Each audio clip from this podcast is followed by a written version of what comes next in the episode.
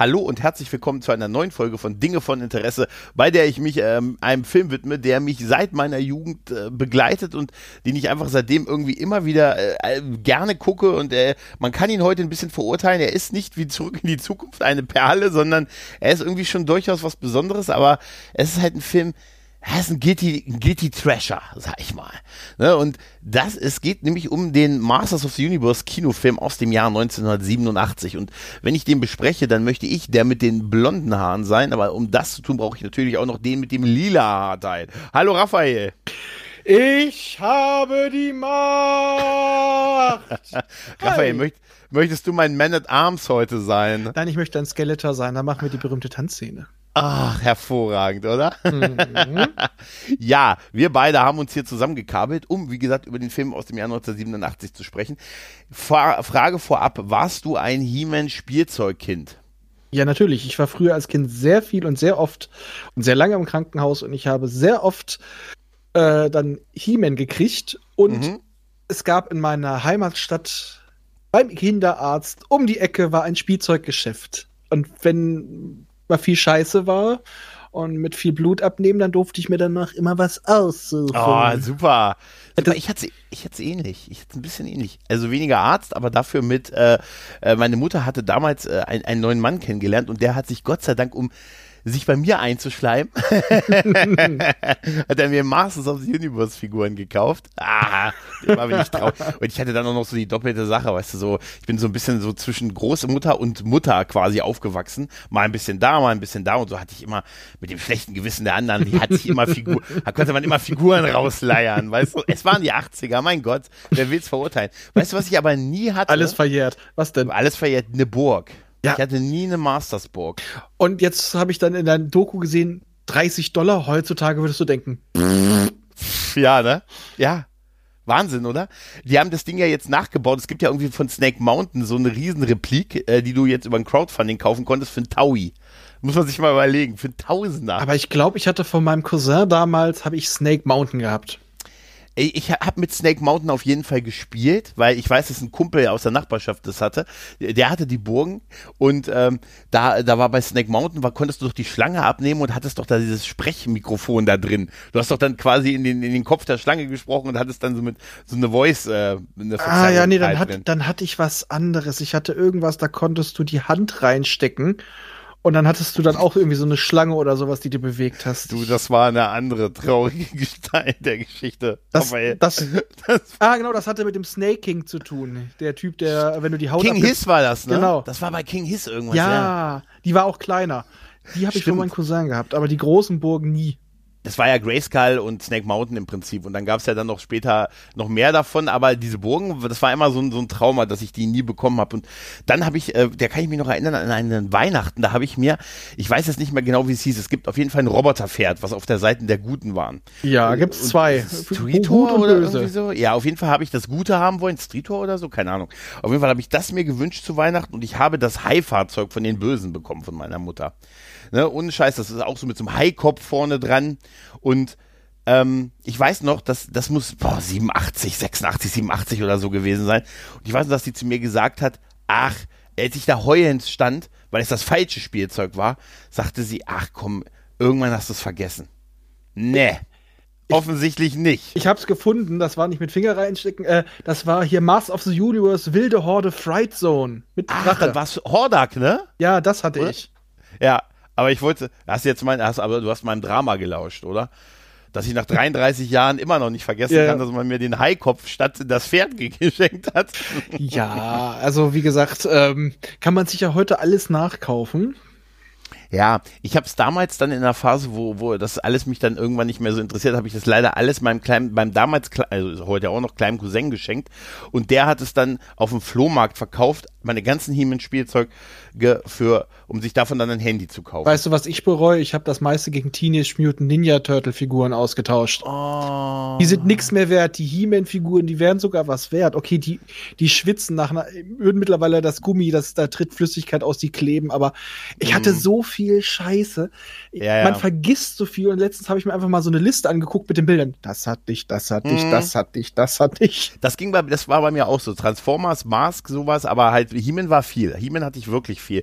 Später hat man ja auch rausgestellt, dass die alten Spielzeugfiguren, dass diese Köpfe, die waren ja so, äh, also die Gummiköpfe, die du so eindringen konntest, dass die auch ein bisschen giftig gewesen sind.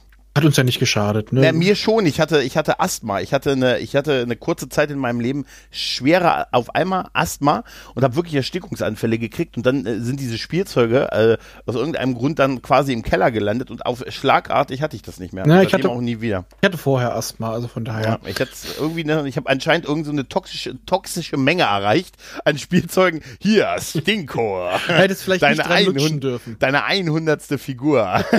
Hätte ich nicht dran lutschen dürfen. Ja. Ja, äh, ich weiß nicht, ich habe auch irgendwann, da erinnere ich mich sogar noch dran. Ich hatte, ähm, das war so eine große Wespe, der Typ. äh, ja, ja, ja, Und Bass, Bass, den- Bassoff, ne? Und den habe Ja. ich wohl beim Spiel mal verbuddelt und zwei Jahre später habe ich den wiedergefunden. Echt? Ja, Geil. Äh, gar nicht mehr dran gedacht, äh, dass wir gerade, ach ja, das ist ja deiner. Fand ich damals total geil. Ich habe äh, auf jeden Fall, als die, äh, als die Figuren dann so, ähm, also die Figuren waren ja das eine, dann natürlich die Zeichentrickserie, die von Filmation. Und die Ne? Comics, die auch in den Packungen immer die Hintergrundgeschichte von jedem äh, Charakter erzählen. Die waren super, die Comics waren tatsächlich, also eigentlich war ja die Zeichentrickserie eigentlich ein bisschen schlecht und oberflächlich, wenn man das mal so betrachtet. Ne? Die, die Comics, die beigefügten Comics waren viel interessanter und natürlich die Europa-Hörspiele. Die waren Ja, toll. Ne? Die habe ich geliebt. Ja. Ah. aber bezüglich die Serie war schlecht. Also einen der Schreiber kennen wir ja, ne? Ja, Jay- der hat nachher noch eine Sache mit einer Raumstation gemacht. Ne? Mhm. Nein, also was heißt Da sind schlecht? Also, Parallelen, da sind Äh, Parallelen. Da sind Parallelen. Vielleicht so geschichtlich gar nicht mal, aber so die, wir haben ja schon beim Ghostbusters Cast drüber geredet, dass Filmation ja eher dazu geneigt hat, ein bisschen Recycling und ein bisschen sparsam zu animieren. Ne? so kann man es doch nennen, oder? Ja, so könnte man es nennen, ja. Ja, ja. Und dann gab es diesen Film. Und ich weiß noch, dass ich den damals auch als Kaufkassette geschenkt bekommen hatte und den äh, so bei mir immer am Fensterbrett hab liegen gelassen. Und dann irgendwann sind die Bänder kaputt gegangen, weil die Sonne die ganze Zeit drauf geknallt hat. Hat mich auch bis heute traumatisiert. Siehst du auch fast 30 Jahre her. Von wegen, das vergisst du. ja das habe ich nur bei einer Doctor Who DVD, die hat auch die Sonne einmal nicht überlebt. Tatsächlich Gott- war's ein- da noch eine Kassette, eine VHS-Kassette Ja. bei mir. Beides. Es ist genau wie, wie Haustiere, die dürfen nicht so lange in die he- äh, heiße Sonne gelegt werden. Auf jeden Fall. auf jeden Fall. Ich weiß noch, dass ich diesen Film deutlich später gesehen habe, also irgendwann so wahrscheinlich, da war ich schon zweistellig vom Alter. Ähm, und damals als Kind ähm, habe ich ihn äh, total cool gefunden, auch wenn er natürlich nicht das war, was ich mir vorgestellt hatte. Und ähm, danach ist mir der, habe ich den irgendwie, es ist wirklich so ein Guilty Trasher bei mir, weißt du, dass ich den immer mal wieder geguckt habe, auch mit Kumpels, weißt du, alle paar Jahre landen wir irgendwie bei dem Film und gucken den und äh, der, so ist er irgendwie immer da gewesen tatsächlich, wie, der ist schon immer da gewesen, wie der, äh, wie auch so die alten Turtles-Filme so ein bisschen ähm, sind. Also ist irgendwie so etwas, was wirklich hängen geblieben ist. Muss ich allerdings sagen, ich habe mir das mal überlegt, wann hast du den das letzte Mal gesehen? Ich konnte es an einigen Ereignissen so ein bisschen festmachen, unter anderem mit dem Wohnort. Hm. Ich habe den über 20 Jahre nicht mehr gesehen. Hm.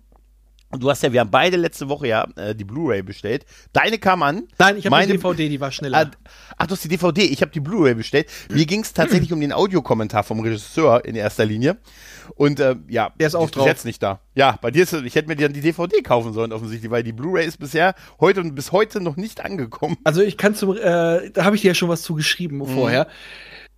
Der Regiekommentar ist ganz viel mit, ja, also hier ist rotes Licht, Kontrast zum blauen Hintergrund. Mhm. Das ist Absicht. Auch das Ausgangsschild ist Absicht. Und diese Reflexion von der kleinen roten Lampe da, das ist auch Absicht. Ich habe äh, letztens ein Interview gesehen mit äh, gelesen von Gary Godard, der der Regisseur und mit Drehbuchautor dieses Films ja ist und der verteidigt den ja wirklich bis aufs Blut bis heute, ne? Mhm. Also, dass er den äh, was hätte man machen können, hätte man mehr Geld gehabt und dass er sagt ja auch so grundsätzlich, er weiß, dass das natürlich nicht werkgetreu ist und so, aber er hat halt das Beste draus gemacht, was er konnte mit den finanziellen Mitteln, die er für diesen Film zur Verfügung hatte. Aber ich bin immer wieder überrascht, das war tatsächlich sein einziger Spielfilm, den er bisher bis heute gemacht hat, ne? Ja. Aber man Ansonsten- muss auch wirklich sagen, das war auch sein erster. Ja, Erster sein und erster. Also Ja. generell seine erste Regiearbeit überhaupt. Ja. ja. Und man muss einfach sagen, der Film äh, tut an einigen Stellen sehr weh. ja. Aber wenn man bedenkt, die Geschichte dieses Films, der Film war schon bevor die erste Klappe gefallen ist, dem Untergang geweiht. Ja, ja. Äh, die Rechte lagen, also Canon hat's verfilmt. Canon kennt man heute nicht mehr, aber man kennt das Logo noch. Äh, Im Prinzip am prominentesten wird's wahrscheinlich durch die Robocop-Filme sein, ne? Ähm, das war so in den 80er Jahren irgendwie so eine, ja, so ein bisschen so eine Trash-Film-Firma, die auch, auch geile Sachen gemacht hat, aber auch schon manchmal auch ein bisschen mehr mit bisschen mehr Budget, aber irgendwann haben die sich halt überhoben und sind dann in den frühen 90er Jahren pleite gegangen. Vor allem glaube, bei, bei Robocop 3 sind sie, glaube ich, pleite gegangen. Vor allem haben sie viel beschissen.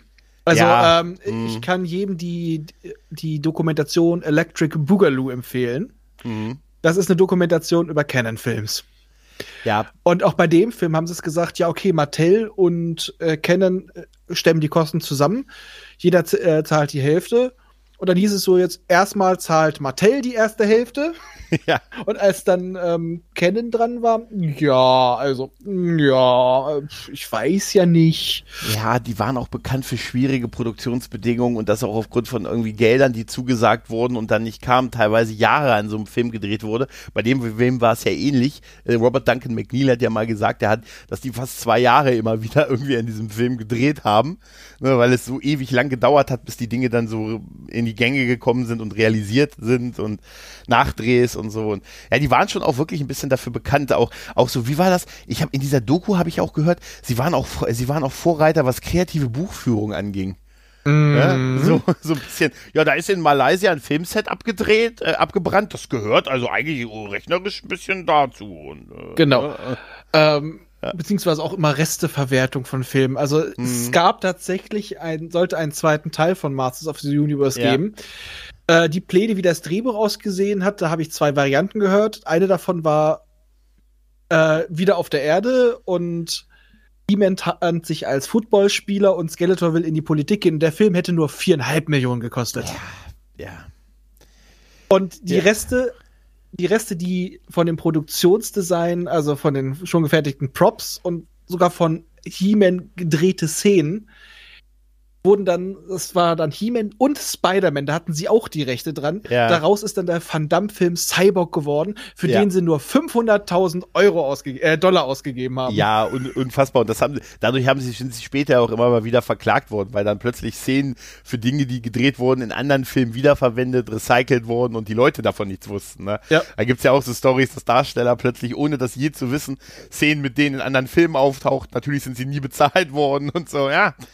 Naja, die wussten schon wie. Solange bis die 90er kamen und sie pleite gegangen sind. Oh. Ja, so ein bisschen. Also kurz nach dem Film. Ja, so ungefähr aber das, das war ja das Hauptproblem, ne? dass man das eigentlich adäquat nicht so, man hatte halt die Serie, man hatte das Spielzeug, was gerade so sein Zenit eigentlich schon so ein bisschen hinter sich hatte.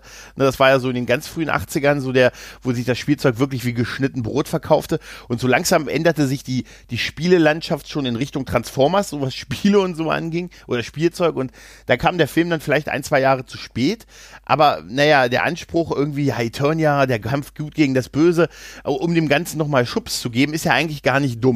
Dass man sagt, hey, ne, wir haben jetzt so eine Delle und wir haben aber gut, überraschend gut viel verdient und äh, das läuft eigentlich noch und jetzt müssen wir es nochmal auf ein nächstes Level heben. Also dass man dann Realfilm, Kinofilm macht, das ist irgendwie ja auch gar nicht so von der Hand zu weisen. Interessant ist auch, dass sie es bis heute immer mal noch nie wiederholt haben. Es wird ja immer mal angekündigt und es wird ja immer drüber, seit 20 Jahren wird ja drüber geredet, über den Regisseur und den Darsteller und dann wird der nächste. Und jetzt ist ja wieder ein Masters-Film angekündigt aber immer nur angekündigt, weißt du, das hören wir eigentlich seit John Who vor zehn Jahren schon ja. halt, ne? Und jetzt ist ja einer, der angeblich dann bei Netflix landen soll, aber man, man weiß es nicht so genau, ob das jetzt alles wirklich kommt. Ja. Also die scheinen sich sehr, sehr schwer zu tun mit der Verfilmbarkeit dieses Universums. Der Witz ist, man könnte es eigentlich relativ einfach machen, aber ähm, wir haben jetzt nur auf Canon-Film rumgehackt. Mhm. Also in der einen Doku über Masters of the Universe sieht man, da geht es nicht nur um den Film, da geht es generell um die komplett von der Spielzeugreihe bis die Jetztzeit, wo sie halt moderne Vintage-Figuren und alles verkaufen. Ähm, Mattel, also auch die Entwickler von He-Man, haben da auch vor schon so rumgefuscht, weil sie sich zum Beispiel beschwert haben, das hat einer der Produktionsdesigner erzählt, es sieht nicht aus wie im Comic. Nein, weil du das so nicht auf die genau. Leinwand bringen kannst. Und da waren, da war so ein Gehak. Und nein, He-Man darf keinen töten. Deswegen kämpft er fast nie mit seinem Schwert, weil er das in der Serie auch nicht getan hat. Der Film ist eigentlich von seiner Optik, vor allem mhm. wenn du einige der Anführungsstrichen Monster siehst, nichts für Sechsjährige. Nee, gar nicht. Aber gar nicht. es soll äh, es hat den gleichen äh, Gewaltcode, den gleichen Gewaltgrad und Ja, ja. da, da haben, hat auch Mattel, glaube ich, auch seinen guten Anteil dran, dass das so lange gedauert hat, weil als das, der Film gestartet hat, du hast ja schon gesagt, die, die Sache lief im Endeffekt fast zwei Jahre, die Dreharbeiten. ja. Da waren die noch auf dem hohen Stand und haben wahrscheinlich auch gedacht, wir können alles den Leuten diktieren, wir sind die Champs. ja, ja. Und äh, naja, sie, auch damals war Canon-Film schon bekannt dafür, dass die zwar viel Geld für die Lizenzen zahlen, aber die Filme meistens Gurken werden. Also, Ja. Und du darfst ja auch nicht vergessen, die hatten ja auch eine gewisse Zwickmühle, ne? Die einen wollten damit Spielzeug verkaufen, die anderen haben gesagt, wir haben aber nicht genug Geld, das zu zeigen. Ne? Ja. Also das war ja so. Eigentlich sollte der Film ja in erster Linie die, die, das Spielzeug wieder äh, pushen. Ne? Und, Und vor allem neues Spielzeug. Ja, ja, und, das, und sie hatten das nicht, um das zu zeigen. Also äh, nicht mal Battlecat oder, oder Fahrzeuge oder äh, die Burgen auch nur sehr rudimentär, so also eigentlich gar nicht. Also sie hatten im Prinzip nicht das Geld dazu, das zu zeigen. Deshalb ja auch der die Exkurs darauf, dass der Großteil des, des Films auf der Erde spielt. Und was in der damals, Und in der Nacht, ja, was ich damals äh, und eigentlich auch heute immer noch sehr mag, diesen Teil auch auf der Erde. Klar, hätte man sich lieber auf Eternia das alles ein bisschen mehr gewünscht, aber äh, seien wir mal ehrlich, Eternia sah auch eher ein bisschen nur so aus, wie äh, als hätte gerade Kirk gegen den Gorn gekämpft. ja, die hatten ganz, die hatten ganz tolle Drehorte in Island ausgespäht. Aus Kostengründen konnten sie nicht. Ja, dann hieß es, ihr nehmt die Vasquez Rocks. Das, hat, das siehst du auch sofort. Das war- Total. Ja. Und ähm, so viele Sachen, die Made Paintings. Mhm. Ähm, also wir kennen noch aus Das Imperium schlägt zurück auch Made Paintings, die heutzutage also sogar in der Ultra HD Abtastung gut aussehen. Diese sahen damals selbst auf der VHS noch nicht schön aus. Richtig, richtig. Und aber das wird ja. alles so ein bisschen hingestogelt. Ah, das passt schon. Äh, Ja, und dann, du hast halt keine Geld, kein Geld für das, was, was, was Spielzeug verkaufen Hm. soll und kannst auch nur sehr begrenzt überhaupt Figuren zeigen, wenn dann auch nur kurz. Wir sehen ja von den Bösen ein paar, wenigstens ein paar, wen, auch wenn es kurz ist. Von den Guten sehen wir ja außer He-Man, Mars, äh, Bandit Arms und Tila äh, und Gwildor, weil sie sich Orko nicht leisten konnten. Ja. äh, sagen wir uns nichts vor. Gwildor ist Orko, ohne dass er fliegen muss. ja, das ist, das ist, Ne? das ist äh, ein etwas awkward Orko Ja. äh, mit Yoda gemischt. Ja, aber, äh, aber eigentlich, pass auf, Wortwitz. Gwildor ist Orko für Arme. Weil sie einfach kein Geld hatten, den zu animieren. Ne? Ja, hätte er ja fliegen müssen. Mein Gott, man Ja. hätte es auch hingenommen, wenn der einfach nur über den Boden so ein bisschen geflattert hätte. Ja. Ein Gestell drunter, das da ein bisschen fl flattern lassen. Aber naja, Ja. äh, guck dir, das, das, das ist. Der Film war einfach, ich habe manchmal das Gefühl, das sollte einfach nur so mh, möglichst viel, möglichst wenig reinstecken, möglichst Ja. viel rausholen und vielleicht noch ein bisschen Steuern damit abschreiben. Ja. Weil, gu guck dir die, die Schauspieler an, du hast ein paar gute, äh, und das ist, also ich weiß, Ja, ich weiß nicht, werden, ja. ich weiß nicht, wie er noch heißt, äh, der, der Man at Arms Darsteller, der hat nicht viel gesagt, aber war gut. John Cyper Ja, ist das. du hattest noch Frank Langella, der Mann ist gut. Fantastisch. Ja, der hat das- ist das Highlight. Ja, und der hat das schon, aber ja. auch nur gemacht, weil er, ja, weil sein Sohn total auf die, Se auf die Spielzeuge und die Trickfilmserie Mhm. abfahr, fuhr. Aber jetzt noch mal zu dem Punkt zurück, dass es auf der Erde spielt. Ja. Ähm, das macht den Film auch so lächerlich, weil diese Figuren Mhm. funktionieren in ihrer Welt, wo das alles Standard ist, Technologie und dieses Barbarentum. Ja. Da funktioniert das. Aber in äh, einen nächtlichen Vorort, das Wo du kein Geld hast, Leute auf die Straße zu schicken, Ja. wenn das Imperium durchmarschiert. ja, ne? ja, ja. und das Ding ist auch. He-Man Ja. ist nicht die Figur, bei der ich mir die Frage stelle, wie würde der in der je unserer jetzigen Welt Nein. damit umgehen? Weil He-Man hat nicht genug Charakter dafür. ja. Er ist wie Superman, er ist ein bisschen langweilig eigentlich. Und ne? er ist auch nicht die Hauptfigur. Nee, es ist eigentlich, äh, tatsächlich sollte der Fokus sehr auf Skeletor liegen. Das merkt man auch. Nee, Und ich, finde eigentlich, die Hauptfigur sind, die auch eine, eine Anführungsstrichen Heldenreise mitmachen, die Ach, klassische. Kevin und Julie meinst du? ja, die beiden. Ja, Weil, ja. weil die ganze äh, He-Man-Crew sind nur Begleiter. Ja. Und mein Ja. persönlicher Held ist einfach der Detective. Lubeck. Ja, dieser. Mann verleiht allen Filmen Fantastisch. Klasse. Absolut. Und eh, seine, seine ganzen, äh, so viele Sprüche, die der in dem Film hat, da kommen wir noch zu, aber so viele Sprüche sind, äh, sind bei mir in meinem Wortschatz auch übergegangen. Ich habe letzte Woche erst eine E-Mail geschrieben, wo ich gesagt habe, ich brauche mal einen Bericht und schreibe nicht wieder alles in einem Wort. ne? Und das ist immer noch, das Geile ist, auch mit der, der Schießerei am Ende, jetzt, jetzt komme ich, das ist immer, ihr müsst mir doch sagen, wenn ich hier im falschen Film bin, weil so wirkt er ja, das ist so eine schöne Metaszene. Aber nochmal ganz kurz zu der, bevor wir zu dem eigentlichen Film kommen, was ich, was ich bemerkenswert finde, ist die Musik von Bill Conti, Rocky, Ne? Also es ist, Bill Conti ist, ist eigentlich wirklich jemand, der in den 80ern eine Menge Filme veredelt hat und der hat auch einen schönen Score für den Film gemacht. Ne? Und äh, was noch zu, zu der Besetzung angeht, wir, du hast ja gesagt, Kevin und Julie sind eigentlich so die Hauptdarsteller. Courtney Cox ist natürlich was geworden, ne? Friends. Ja. Ne? Und Robert Duncan McNeil ist unser guter Tom Paris, aber von der Sternenflotte, ne? Der Mann, der, den wir in den Data-Quadranten Aber zwischendurch halt nix. Ja, aber zwischen und danach auch nicht. nicht Und wenn wieder. du dir, ja, der ist, ähm, der ist mehr in die Produktion und Regie gegangen. Ja. Und das macht er wohl auch ganz gut. Aber Ja. auch in dem Film siehst du einfach einen ganz enormen qualitativen Unterschied zwischen Courtney Cox, ja. die den Stil ihrer Rolle gut spielen kann. Aber man muss auch sagen, seine Rolle, da hatte er nicht viel zu spielen. Die hatte wenig Substanz. Ja, definitiv. Das, das Problem hatte ja auch Dolph Landgren, der ja nach äh, Rocky 4, wo wir wieder die Bill Conti-Referenz hatten, wo er Ivan Drago gespielt hat, jetzt als He-Man, also als eigentlicher als Lead-In äh, fungiert hat. Und ich muss sagen, zumindest optisch passt er sehr gut. Ja, aber stimmlich. Ja, Das stimmlich war nicht. das große Problem. In Deutsch geht's. Ja, auf Ja. Englisch. Die haben, also ein Zitat ist ungefähr so, es ist ja okay, wenn He-Man einen Akzent hat, aber man muss ihn wenigstens verstehen. Ja, die das stimmt. waren, die haben ein paar Mal versucht, einen Sprecher für ihn zu finden und dann war das Geld aber dafür nicht da. Ja, scheiß drauf, wir nehmen ihn jetzt so. Also man kann ihn verstehen, Mhm. aber der hat wohl einige Anläufe immer gebraucht, weil ja, der, guck dir doch seine ganzen Anführungsstrichen großen Rollen an. Das sind Ja, nicht ja. gerade welche, die mit viel Spra Sprech, äh, die sind keine Rollen, die mit viel Text brillieren. Er, er gewinnt in der deutschen Synchronisation ein bisschen. Unheimlich. Definitiv, ja.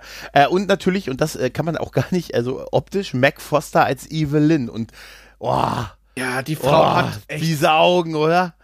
Also ich meine jetzt wirklich die Augen. Ja, also, ja, und vor allem, die haben sie ja auch bewusst ganz oft neben Skeletor gesetzt, weil der natürlich, der hat durch die Maske echt noch fantastisch gespielt, vor allem seine Stimme ist grandios. Ja, also da ist, die, ist das Original ist nicht zu toppen. Aber sie konnte dann halt immer so ein bisschen die, die Szene dann noch dominieren. Und die Frau ist genial. Also die, ist die, geboren für Evelyn. also, dieses absolut. arrogante, ich, ich fand so schön, diese eine Szene mit, äh, Der Sieg ist unser. Ihr wurdet überwältigt. Äh, ah, nee, Ja. äh, you were outnumbered. Hm. Ich, scheiße, ich weiß nicht mehr, wie es genau geht. Ja, da wo sie diesen Scanner hat, der die Realität Genau. zeigt. Ne? Das ist das, was sie bei Picard für die Ermittlungen in der dritten Folge hätten nehmen müssen. Das Ding, was zeigt, was passiert ist. Weißt du? Nein, nein, nein, äh, genau so. Ihr wart in der Unterzahl, ah, wo er unterqualifiziert oder sowas Ja. in der Richtung. Ja, auf ja, Fall genau. dieses, diese Arroganz da drin, die ist. Ja, die ist super. Die ist super. Auch wenn sie am Ende aus Zeitgründen natürlich Skeletor böse im Stich lässt. Zu Skeletor ganz kurz nur. Äh, jetzt auf größeren, hochauflöseren Fernsehern macht es mich total nervös, dass man sieht, dass die Nase nur schwarzer Stoff ist. Ne? Damals habe ich das nicht so bewusst wahrgenommen. Da dachte ich, was für eine geile Maske. Ne? Und heute merkt man ja, also sieht man ja, dass die, die Nasenlöcher wirklich schwarzer Stoff ist. Man muss Ja. auch leider sagen, dass generell auch die Qualität der DVD von der Auflösung her Ja. nicht gerade bombastisch ist, aber auch das sieht man. Generell sind dadurch einige äh, Effekte echt mies gealtert. Okay, die waren Mhm. damals schon nicht gut. Was aber schön ist, ähm, das Produktionsdesign der Hauptfiguren. Die Rüstung von He-Man Super. sieht das Schwert. hammergeil aus. Das Schwert, der Stab und die Rüstung von, von Skeletor sind unglaublich geil. Den Ja. Kompromiss mit der Maske finde ich auch noch in Ordnung für die Möglichkeiten, die man damals hatte. Ja, richtig. Ähm, das sehe ich auch so. Dafür stinkt leider der Rest ab. Also ich. Ja, total. total. Ich mal- Tila, ne? Also bitte. Das sieht aus wie aus, äh, kennst du noch die, die Realverfilmung von, war das nicht sogar Galaxy Rangers oder so? ja, irgendwie? irgendwie sowas. Ja, äh, und bei Man at Arms, dieses Visier, was er runterklappt. Ich hatte mal als Kind so ein Plastik Ja, das wie so ein Polizeihelm 3D-Ding. Ja, genau so wirkt es auch. und ja. äh, mit so einem Visier zum Runterklappen und das Ding sieht so aus, als hätte man das nur grau lackiert und was dran geklebt. Das wird auch so gewesen sein. Ja, das, das hat alles verloren. Äh, Evelyn ist dann noch hervorzuheben. Sie Ja. ist, äh, die, das Kostüm ist noch, noch wirklich Und die cool. anderen Bösewichte. Genau, Ein- da haben wir nämlich Beastman, ne, Sarot, Blade und Kark. Ja, und leider Saurod äh, viel zu früh rausgeschafft. Da hätten sie lieber Beastman, das war eh einer der alten, die wollten ja, Ja. mit den neuen promoten. Äh, Blade, oder wie im Deutschen heißt Messer. Messer. Anthony DeLongis, genau, der war tatsächlich vor kurzem oder vor ein, zwei Jahren sogar hier in Deutschland auf so einer kleinen äh, Castle Grayskull Con und hat da Interviews und so und also sich im Publikum quasi gestellt und über den Film geredet. Also Gibt's der, auch auf YouTube. ja, der Typ ist ein grandioser Stuntman Ja. und Schwertkämpfer, was er hier leider kaum zeigen kann. Ja, ja, richtig. Ähm, neigt zum Overacten, aber irgendwie wirkt es bei ihm charmant. Ja, Und- ich, ich finde, ich liebe die Szene, wo er da mit dem Messer, wo er mit dem Schwert den, den, den Zaun einschlägt und das so ab mit, als wenn es Butter wäre, einfach nur so das Gitter abreißt und dann die Leute durchlässt. Ich finde es so herrlich, als er dann das Schwert von He-Man kriegt und sagt das Schwert und er sieht wirklich aus und freut Ja. sich wie ein Kind. Ja, Das und er so steckt es dann ja rein in diese, in diese Halterung. Ne? Ja, ja. Ja, Ach, herrlich. Sauron sieht unglaublich geil aus Mhm. und äh, wie hieß nochmal Garn? Äh, Kark, war da noch. Kark, der, ja. ja. Kark, genau. ja. Also der hätte wirklich aus einem alten Horrorfilm sein können aus der Ja, Zeit. Die, die waren super. Was du bei den Guten nicht hattest, weil du sonst keine von den Guten mehr gesehen hast, waren die vier super, haben natürlich wirklich nicht viel Screentime. Beastman war, ja, Beastman. Bis auf seine, Ja, bis auf seine Turmfrisur sah Kark aus wie ein Critter auf Steroiden. es stimmt. Tatsächlich sah er aus wie ein Critter auf Steroiden. Das passt sehr gut, ja. Aber natürlich, das Highlight ist Sauron und natürlich musste das Highlight auch ganz früh sterben, äh, in Gedenken an Darth Maul. Ja. Ne? Also im Prinzip, der, zumindest optisch war er halt ein totales Highlight. Aber ich würde mal sagen, wir, wir, wir äh, fächern uns mal so ein bisschen durch den Film durch. Ne?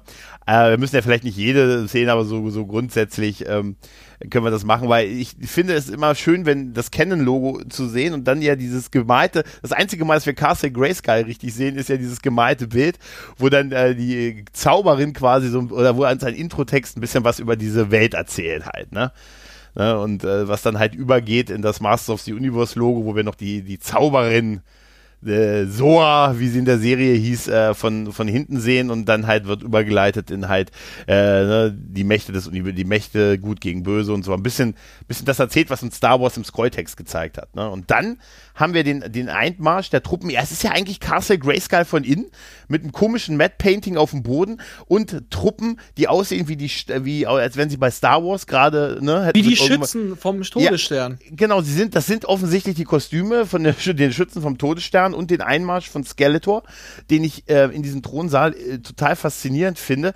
Was mich da immer, ich finde immer geil, wenn, wenn wirklich, wenn er da lang geht und mit dem Stock aufschlägt und du ihn nur so von der Seite siehst, bis er dann vorne ist und dann von hinten äh, gefilmt wird und dann die Zauber, äh, Evelyn sagt, der Sieg ist unser und er sich umdreht und sagt, nein, mein ist der Sieg.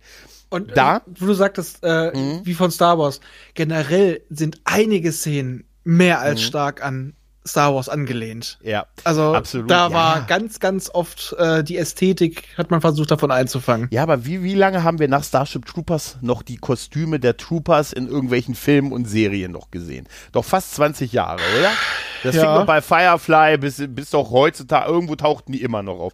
Und so, glaube ich, war es bei, obwohl Star Wars halt so ikonenhaft ist, dass es halt sehr hängen bleibt, dass man sagt, Mensch, das sind ja die Schützen aus, aus den Star Wars. Nein, aber ich meine auch halt, die ne? ganzen Kameraeinstellungen und ganze Szenen sind sehr genau, sehr, Imperator, sehr genau geklaut, ja. Er, ist, er, ist, er soll, er bekommt eine Einführung bisschen wie der Imperator. Und auch einen Abgang wie der. Imperator. Tatsächlich identisch, ja. Was mich da aber irritiert hat bei seinem Weg nach vorne zum Thronsaal ist, es gibt so einen Shot auf seine Schuhe und man sieht, er hat so hohe Absätze.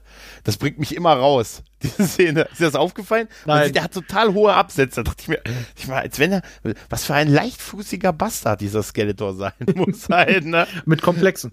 Ja, mit Komplex. Und dann sehen wir ja die Zauberin, die da, die, das war die erste Enttäuschung für mich, die in den Comics immer eine total junge Frau war. Eine junge, heiße Frau, da ja schon eine Body eher, Shaming.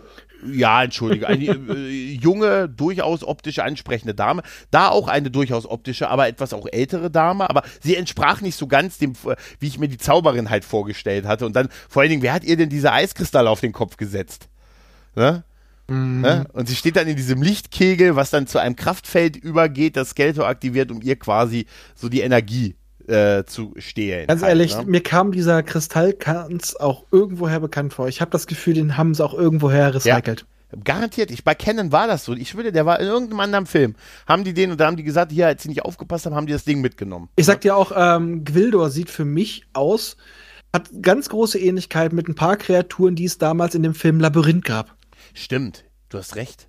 Zumindest Teile davon, ne? Ja. Ja, aber äh, es gibt dann später noch zwischen der Z äh, Zauberin und, und Skeletor eine kleine Szene, die ist, glaube ich, zwar erst ein bisschen später, aber da sagt sie, äh, und da sagt sie einen Spruch, den ich sehr geil finde, so geil, dass ich ihn, dass er eigentlich ungewöhnlich ist, dass er in so einem Film ist. Sie sagt nämlich, äh, ich habe es mir aufgeschrieben, äh, äh, Männer, die die Macht lieben, sehen auf die Fehler in ihrem Leben zu zurück, zählen sie alle zusammen und nennen es Schicksal.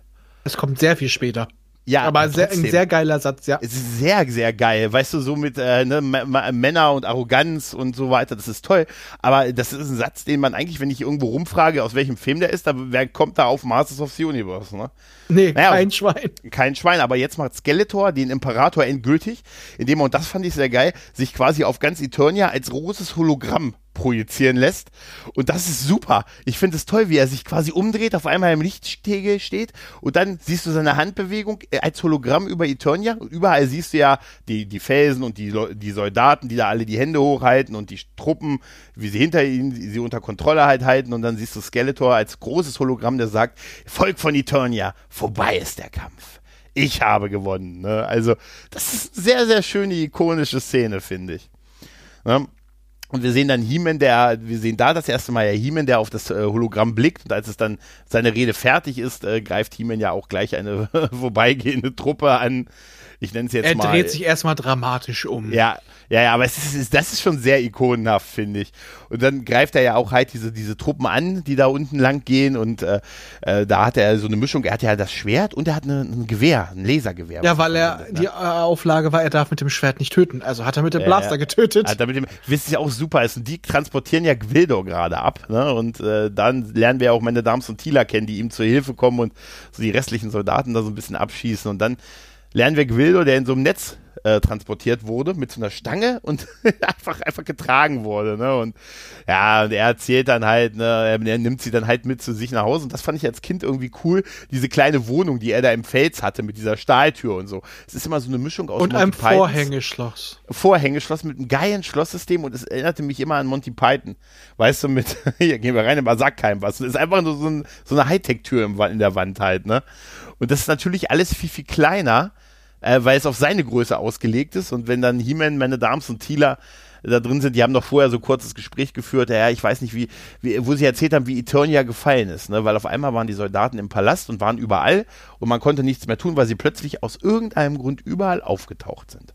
Mhm. Ne? Ich fand nur irgendwie sehr äh, charmant, dass eigentlich er beschwert sich ja Gwildor, mhm. dass man früher ja nicht die Türen abschließen musste, ne? Ja. Aber, aber er ist, aber er ist ein Schlüsselmeister.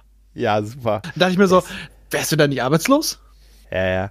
Er hat immer gehofft, dass er nie zum Einsatz kommt. Es war einfach ruhigere Zeiten für ihn, weißt du? Stimmt, es muss er arbeiten. Ja, ja. Und dann erfahren wir ja auch, dass es geht alles relativ schnell. Er, er erzählt ja dann, dass er diesen, diesen, diesen, er nennt ja diesen, diesen Zauberschlüssel da äh, entwickelt hat, den er geschmiedet hat und der es ihnen erlaubt, über, wenn man eine gewisse Tonkomponente hat, äh, Frequenz hat, dass die Leute dann überall hin damit transportiert werden können. Und eine Frau mit einem tollen Blick war hier und hat ihm eingestohlen. Das war Evelyn. Da kommt man total schnell drauf und mhm. somit hat man ja eigentlich schon den Schuldigen identifiziert. Ja, aber halt, er ne? hat vor, hat nicht mal eine Minute vorher noch gesagt, er hat den einzigen Schlüssel. Mhm. Und jetzt wissen wir, also, also, wissen wir, es sind zwei, ne? Ja. Ja. Und wir sehen ja auch diesen Schlüssel zum ersten Mal im Einsatz, ne? Wenn man da so ein bisschen drauf, drauf äh, tippert, ne? dann gibt es nicht nur Töne, sondern auch ein bisschen eine Lightshow. Ja. Ne, und dann gibt es ein bisschen, bisschen Vorwürfe, aber der gute Gewildo hat es ja nicht böse gemeint, ne? Der wusste das ja nicht. Also ne? generell ist äh, Thieler in dem Film, hat sie eigentlich kaum was zu tun, außer dumm zu lachen oder ja. anderen Leuten Vorwürfe zu machen, immer aus der Haut zu fahren und ihr die Knarre an den Kopf zu halten. Ja, ja, was, was hier alles in dieser Szene sogar macht. Genau in dieser Reihenfolge ja. sogar. Ne, und dann hörst du ja, wie die Tür versucht wird aufzubrechen. Jetzt kommt ja Kark mit seinen Leuten rein, aber es gelingt jetzt äh, mit dem Schlüssel, sie können sich ja jetzt mit dem Schlüssel in den, zu Zauberin nach Castle Grayskull transportieren. Ne? Nee, das haben sie jetzt noch nicht gemacht, weil dann hätte man sie anpeilen können. Das ist ja für später noch wichtig. Ach, stimmt, sie sind durch einen Tunnel. Genau, der hat nämlich noch einen kleinen geheimen Tunnel. Direkt in den Thronsaal von Castle Grayskull, von seinem Wohnzimmer aus. Mhm, genau, in die Katakomben da drunter. Aber trotzdem ja. ist schon so ein bisschen verdächtig. Wieso? Ja, ein bisschen, ein bisschen. Was, was hast du da eigentlich immer gemacht? Kleiner genau. creepy Guy. Ja, ja, und da ist natürlich auch Gott sei Dank keine Wachen da, nur die Zauberin steht in ihrem, in ihrem Kraftfeld und äh, Heeman redet mit ihr und sie sagt, ihr müsst gehen, ihr müsst, ne? Und ähm, ihr dürft euch nicht gefangen nehmen lassen. Währenddessen ist halt Guido dabei, eine Tonenfolge irgendwie zu entwickeln, damit er dieses Kraftfeld durchbrechen kann. Und äh, He-Man versichert ihr noch, er wird sie befreien und er wird sie auch nicht zurücklassen. Währenddessen kommen natürlich Skeletor und die Truppen an äh, und auch mit so einem martialischen Auftreten. Ne? Alle Truppen so rein, dann Spalier stehen, dann kommt Skeletor äh, so äh, durch und ah, gebt auf und ne, äh, dann, sonst werdet ihr vernichtet und äh, ja, dann entdeckt Evelyn, die so ein bisschen seitlich geht, Gwildor entdeckt sie, dass er und dass er diesen Schlüssel hat, dass er einen zweiten Schlüssel hat. Ne, und äh, Skeletor hat den einen ja bei sich am Gürtel hängen. Und das führt dann halt zu einer wilden Schießerei. Das Ding ne? dürfte nicht gerade leicht sein, um mal nehmen. Warum hat er am Gürtel hängen? Ein ne? ganz schöner Klotz. Ja, ja. Aber kurz nochmal zum Gürtel hängen. Ähm, die Waffen. Das sollen ja auch total Sci-Fi, Cyber-Lasergewehre ja. sein. Das sind schwarz angemalte Maschinengewehre. Absolut, das sieht man auch. Ja. ja. Genau, und aber Gretor hat anscheinend keine Zeit, dieses Kraftfeld zu wegzu, aber er kann irgendein Tor halt öffnen, weil die müssen da weg, weil es werden immer mehr. Also müssen sie jetzt erstmal abhauen, also wird irgendwie ein, ein, ein Tor geöffnet, durch das die jetzt durchspringen können und die, Zauberin quasi müssen sie zurücklassen. Da habe ich mich auch gefragt, okay, dieses Kraftfeld aufzuöffnen, dafür haben sie keine Zeit, aber irgendwo hinzuspringen, ohne zu wissen, wohin, das ist jetzt die Lösung. Ne? Ja, okay, das ergibt schon Sinn, weil er hat ja gesagt, das eine muss er berechnen und das andere ist ein blinder Sprung. Ja, ein blinder Sprung. Auf jeden Fall springen sie slidersmäßig alle. Ne, und äh, Skeletor hat da noch so einen schönen Abgang, wo er, wo er noch den Befehl gibt, äh, sie müssen gesucht, peilt sie an, wenn sie den Schlüssel das nächste Mal benutzen und was du gerade gesagt hast, ihr müsst sie finden und er beim Weggehen, und das zeigt wieder, wie geil Frank Langella ist, sagt er, ich muss alles besitzen oder ich werde alles verlieren. Aber eine Sache muss ich sagen, da war eine schöne. Hommage an die alten Animationen von Filmation, mhm. weil ist du weißt ja, in der Serie ist ja Batman, äh, Batman, He-Man immer so gesprungen, mhm. Triple, Triple, ein kleiner Minisprung, beide mhm. Füße recht dicht, dicht, zusammen und dann so weggehopst. So und macht das auch. Genau so springt He-Man, das siehst du sogar ja. in der extra Großaufnahme, dass er wieder mit beide Beine, beide Füße dicht zusammen und hüpft. Das, das hat aber den Effekt, dass es merkwürdig aussieht irgendwie, ne? Ja, das sah es ja auch schon immer da aus, weil die haben das ja bei der Serie oft so gemacht, die haben ja wirklich einen Bodybuilder gehabt, der mm, dann. Der das gemacht hat. Ja, und dann haben sie das rotoskopiert und drüber gemalt. Mm. Und das war halt so ein, naja, er konnte nicht wirklich springen. Im kleinen Raum, also hat er eben so getan. Ja. Und sowas kommt dabei raus. Und das fand ich irgendwie Super. so eine nette kleine Verbeugung, weil ich glaube nicht, dass Dolph Lundgren so, so springt. springt. Nee, glaube ich auch nicht, glaube ich auch nicht. Die landen ja auch, die werden ja auch alle von äh, irgendwo dann im Wald am See irgendwie ausgespuckt, ne, landen dann halt, wie wir, wie wir da noch nicht wissen, aber wir wissen natürlich, sie landen da, wo man nicht landen will, in den 80ern. in den 80ern in einer Kleinstadt. Äh, Guido auch äh, Kopf über, äh, Kopf unter im Wasser und da muss man sich jetzt erstmal so ein bisschen aufteilen. Äh, du weißt ja das Übliche, ne? Erstmal lernen sie die örtlichen, die nächsten, den, das nächste örtliche Wesen kennen, nämlich eine Kuh oh, das scheint dann. Sie sind sie intelligent? Keine Ahnung. Gwildor versucht auch Kontakt aufzunehmen. Finde ich immer niedlich, wenn er der Kuh ins Ohr redet. Mo, Mo, Mo. Und man beschließt, das zu machen, was schon in jedem Horrorfilm immer eine gute Idee ist. Man trennt sich. Und da hatte ich auch gleich wieder so einen Punkt. Mhm. Die drei haben ihre Geräte aufeinander synchronisiert, damit sie ja. sich wiederfinden. Die drei haben sich gesagt, äh, wie sie vorgehen wollen. Aber ja. alle vier gehen suchen. Ja, ja, das ist also, super, ne? Keiner redet mit Quildor, keiner äh, synchronisiert ja. sich mit ihm. Ach, scheiß drauf. Wir trennen uns. Er bleibt ja sogar erst zurück. Er, er, muss ja noch gerufen werden, dass er überhaupt loszieht halt, ne? ne? Also mit ihm synchronisiert sich keiner, ja. Ja, und dann kommen wir ja zu diesem menschlichen Teil, nämlich Julie lernen wir kennen, die dann ihre Freundin irgendwie hier, beim, die da irgendwie rumkellnert, besucht und sie erzählt dann halt das mit ihren Eltern und ne, dann mit ihrem Freund und naja, da ist so ein Moment, wo man denkt, was ist denn das jetzt für ein Film? Ne? ja, aber Courtney Cox riesige Rehaugen. Äh, ja. Und da, da war im Regiekommentar, er, also er hat nicht, konnte teilweise nicht viel über seine Schauspieler erzählen. Also bei äh, Robert Duncan McNeil, der war dann auch später der Kommandant der ganzen äh, Föderationsflotte. Aber er konnte unglaublich viel über Courtney Cox erzählen und war voller Lobes für sie. Okay, sie hat auch die beste Leistung mitgebracht, aber ja, ja. ich unterstelle auch so ein bisschen, war da ein bisschen verschossen und ja, wir könnten es alle verstehen. Ja, absolut. absolut. Ja, und das sind dann, jetzt haben wir so ein bisschen so Slapstick, ne? Wir sehen ja dann, die, ja, aber sie weiß ja dann irgendwie bei diesem, bei diesem, äh, ja, irgendwie sowas wie so ein Hähnchen-Diner irgendwie und wir sehen ja dann Quildor, der mit so einem, so einem Enterhaken sich dann quasi den, den, den Hühncheneimer vom Rücksitz klaut und meine Dams und Tila landen dann bei ihm und dann wird erstmal sich gestärkt, ne, war mit, mit hungrigen, ne, auch mit hungrigen Magen, da kämpft sich halt schlecht, ne, und äh, dann erzählt ja, da muss ich sagen, da war mir Man at Arms sehr sympathisch, wo er dann da äh, deine Stories mit, dass du irgendwie hier in dem und dem Kampf da irgendwie acht Wochen ohne Nahrung ausgehalten hast, ne, das irgendwie glaube ich dir das nicht. Sehr, sehr sympathisch. Eigentlich. Ja, und ich weiß nicht, er, er wirkt wirklich, er sagt wenig, aber der wirkt halbwegs realistisch und bodenständig. Ja. Also mit dem äh, kann ich auch leben tatsächlich, ja. muss ich ganz ehrlich sagen. Mit ihm kann ich echt gut leben. Und dann haben wir ja so, so sind wir ja auf dem Friedhof, wo wir ja auch jetzt äh, den guten äh, hier Robert Duncan McNeils Charakter kennenlernen, den guten äh, ja der, hier wie heißt er Kevin, ne? Genau am, am Grab der Eltern von Julie. Hä? Oder? Doch, ja, ne? Ja, am Grab ähm, genau. von ihren Eltern, genau. Genau, genau, genau. Und äh, ja, wir lernen die halt kennen, dass sie klar natürlich verständlicherweise drunter leidet und so. Und äh, ja, und da stößt sie ja auf den äh, Schlüssel. Der, weil den Schlüssel haben sie ja verloren, das haben wir vergessen. Bei der Landung in dieser Welt haben sie ja den Schlüssel verloren.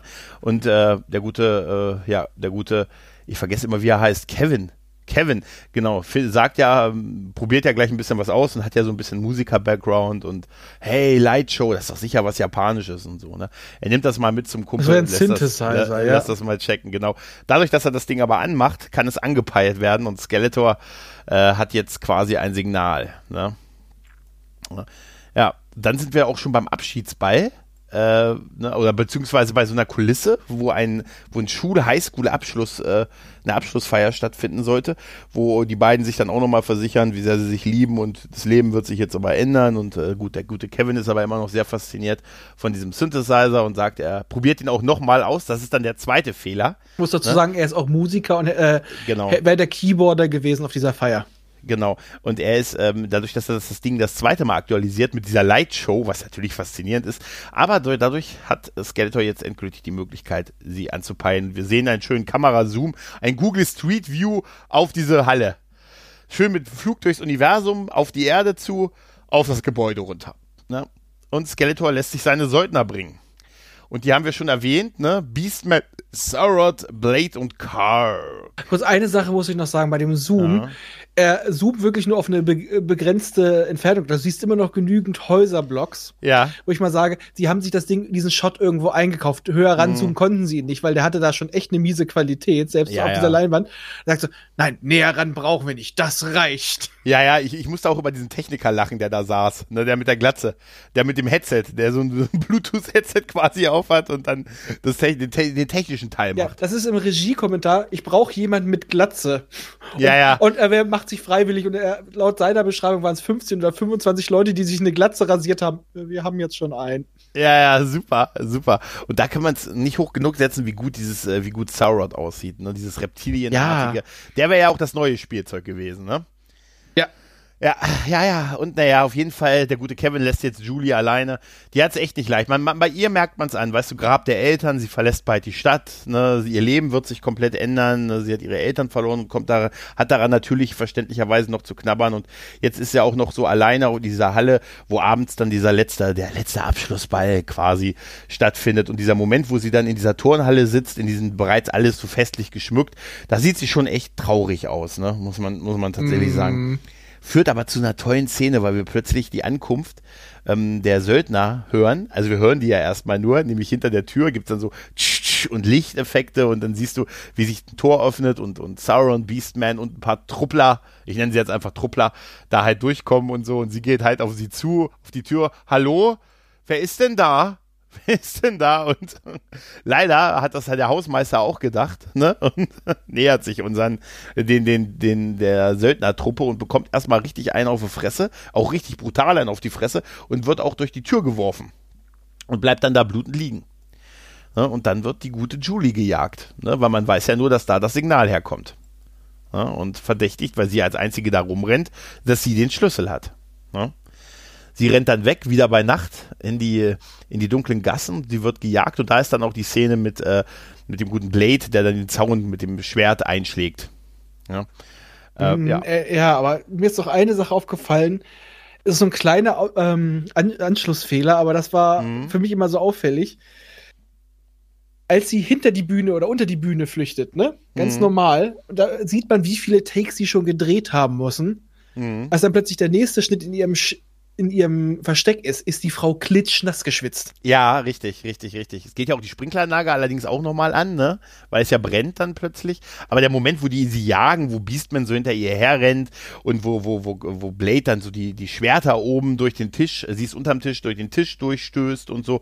Äh, sie, auf sie werden ja auch, auf sie wird ja auch so Pfeile abgeschossen von diesem Armteil, was Blade hat. Der hat ja so, ein, so, ein, so eine Armschiene, wo man Pfeile ab. So ein bisschen wieder kann. wie ein Mandalorianer, aber. Ja, richtig, richtig, genau. Ein bisschen ist das so. Ne? Und dann sind die äh, hinter ihr her, aber Gott sei Dank ist jetzt He-Man da, der auf sie stößt. Ein nackter, ein halbnackter Mann. Und sie wirft ihm sich direkt an die Brust. Ja, an die, an die breite männliche Brust. Und ich muss sagen, ich mag das Design von He-Man mit dem roten Umhang. Ja. Weißt du, wenn du schon, wenn du schon nichts für obenrum anzuziehen hast, dann auch wenigstens so ein Umhang. Ich meine, wenn es mal zugig wird, ne? Also äh, Nippelwetter also kann der Mann nicht verstecken, aber stell dir vor, es ist mal kalt. Ja, aber überleg mal. Also ich kann dir nur sagen, wenn ich das Outfit hätte, ich glaube, bei mir würde das nicht so gut funktionieren. Nee, bei mir auch nicht, aber ich, dadurch wissen wir, glaube ich, Eternia muss ein verdammt warmer Planet sein. Ja, definitiv, aber, aber ist das Kostüm witzig. Und er, er wirkt auch so eingeölt und ganz ehrlich, ist dir das aufgefallen? Also ich habe das Gefühl, die haben auch dieses Bräunungszeug aufgetragen. Ja, ja, ja. Weil zum Hals hin wird er plötzlich wieder heller. Definitiv, der Oberkörper ist äh, dunkler als der Kopf. Der ist schon so leicht bronzemäßig. Ja, als ich ihn da gesehen habe, wie er diesen roten Umhang hatte, habe ich mir gedacht, ach guck mal an, da hatten die das Design für die 300 her. Na, weil, weil die hatten auch rote Umhänge, also teilweise Ja, zumindest. okay, das kommt eher aus den Comics, also, aber, ja, aber, aber oder? die musste man wenigstens die Muskeln nicht mit Airbrush ja, auf, aufsprühen. Aber komm, das ist super gemacht, oder so mit so einem Air, so, so ein Sixpack auf dem Bauch. Der Drauf Witz ist doch witzig. Ja, einfach mal als mhm. Einwurf, wenn ihr 300 gucken wollt, kein toller, mhm. großer Film, aber unterhaltsam. Guckt ihn auf DVD, ja. weil da wirkt er gut. Auf Blu-ray sieht man wirklich, dass es aufgesprüht ist und zwar extrem. Ja, richtig, richtig. Auf jeden Fall, He-Man kämpft sich jetzt halt quasi so ein bisschen mit den Söldnern, ne? also er alleine, aber es reicht, ne? Also mit dem, wir sehen auch ein paar schöne Schwertkämpfe. Oder also es ist ganz, ganz ordentlich halt, ne? Und wieder einmal wird er von Tila und Man at Arms äh, gerettet, ne? Der gute Kevin präsentiert mittlerweile ja in dem Musikladen, den wir später auch nochmal sehen, seinem Kumpel halt den vermeintlichen Synthesizer mit der Lightshow. Und äh, da wird ein bisschen so rumgenördet, ne? Also von den Japanern. Habe ich schon mal gesehen, gibt aber schon bessere. Ne? weißt du, es gibt immer bessere. Aber ich, ne? ich, ich würde es dir für 10 Dollar abkaufen. Das hat ja, noch gefehlt. super. Der Typ ist aber so klischeemäßig irgendwie, ne? So der, so der Musiknerd-Freund halt, ne? Der stammt ja. auch irgendwie aus einer alten Serie, bei der ja. der Regisseur mitgewirkt hat. Der, der, der kommt mir auch irgendwie bekannt vor halt, ne? ne? Und dann ist halt, äh, ja, äh, Julius wird dann, ist dann, ich glaube, nee, äh, Julie ist ja bei, bei He-Man und ähm, währenddessen ist ja mittlerweile die Polizei auftritt Lubitsch äh, bei der, bei der, beim, beim bei der Sporthalle, die ja komplett abgebrannt ist oder innen zumindest abgebrannt ist. Außen sieht man noch dieses Senior-Ball-Ding. Tja, und er äh, verhört jetzt Kevin, der seine Freundin sucht, aber hey, ich muss da rein. Nein, da kannst du nicht rein, Junge, komm mal mit und so. Und das ist, das ist super. Er ist der ermittelnde Beamte in dieser, in diesem vermeintlichen Brand, äh, ja, was heißt oder in diesem Brandanschlag und äh, sein, der ist halt wirklich geil, wie du gesagt hast. Und sie versuchen ja noch was aus dem, aus dem, ähm, aus dem Hausmeister rauszukriegen, der gerade mit so einer schweren Kopfverletzung abtransportiert wird und der gefragt wird, was ist mit Julie, was ist hier passiert und nur sagt, das glauben würdest du mir eh nicht glauben. Das ist super, oder? Ja, der Witz ist, äh, auch Lubik, der mag zwar so wie ein Comic Relief wirken, aber mhm. dem nimmst du das auch irgendwie ab, dass das schon so ein zynischer alter Kopf ja, ist, der schon so ja. viel Scheiße erlebt hat.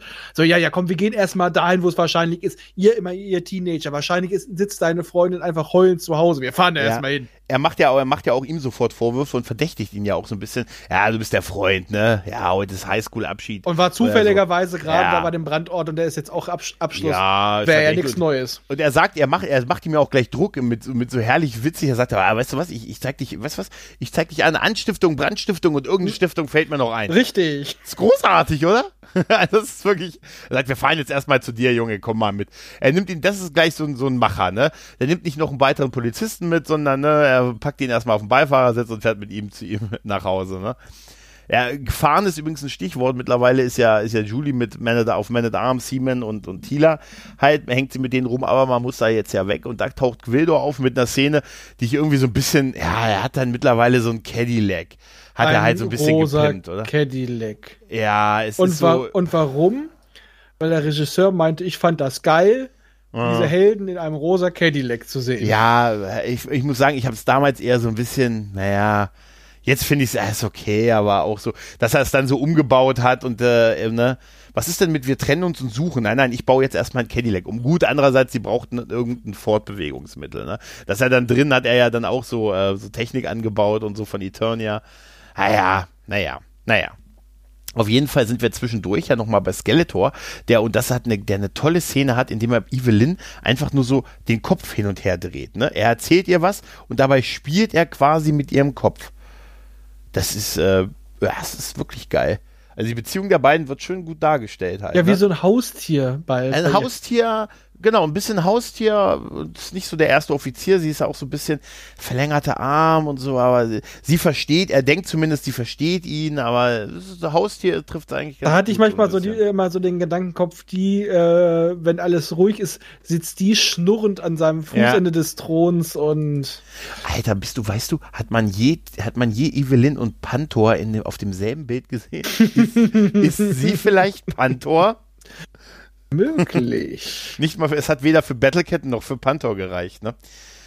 Tja, mittlerweile sind die erfolglosen vier ja auch wieder zurückgekommen und sagen, ja, He-Man, äh, wir konnten leider das, äh, den Schlüssel nicht zurückbringen, weil He-Man tauchte auch, ach was, ne?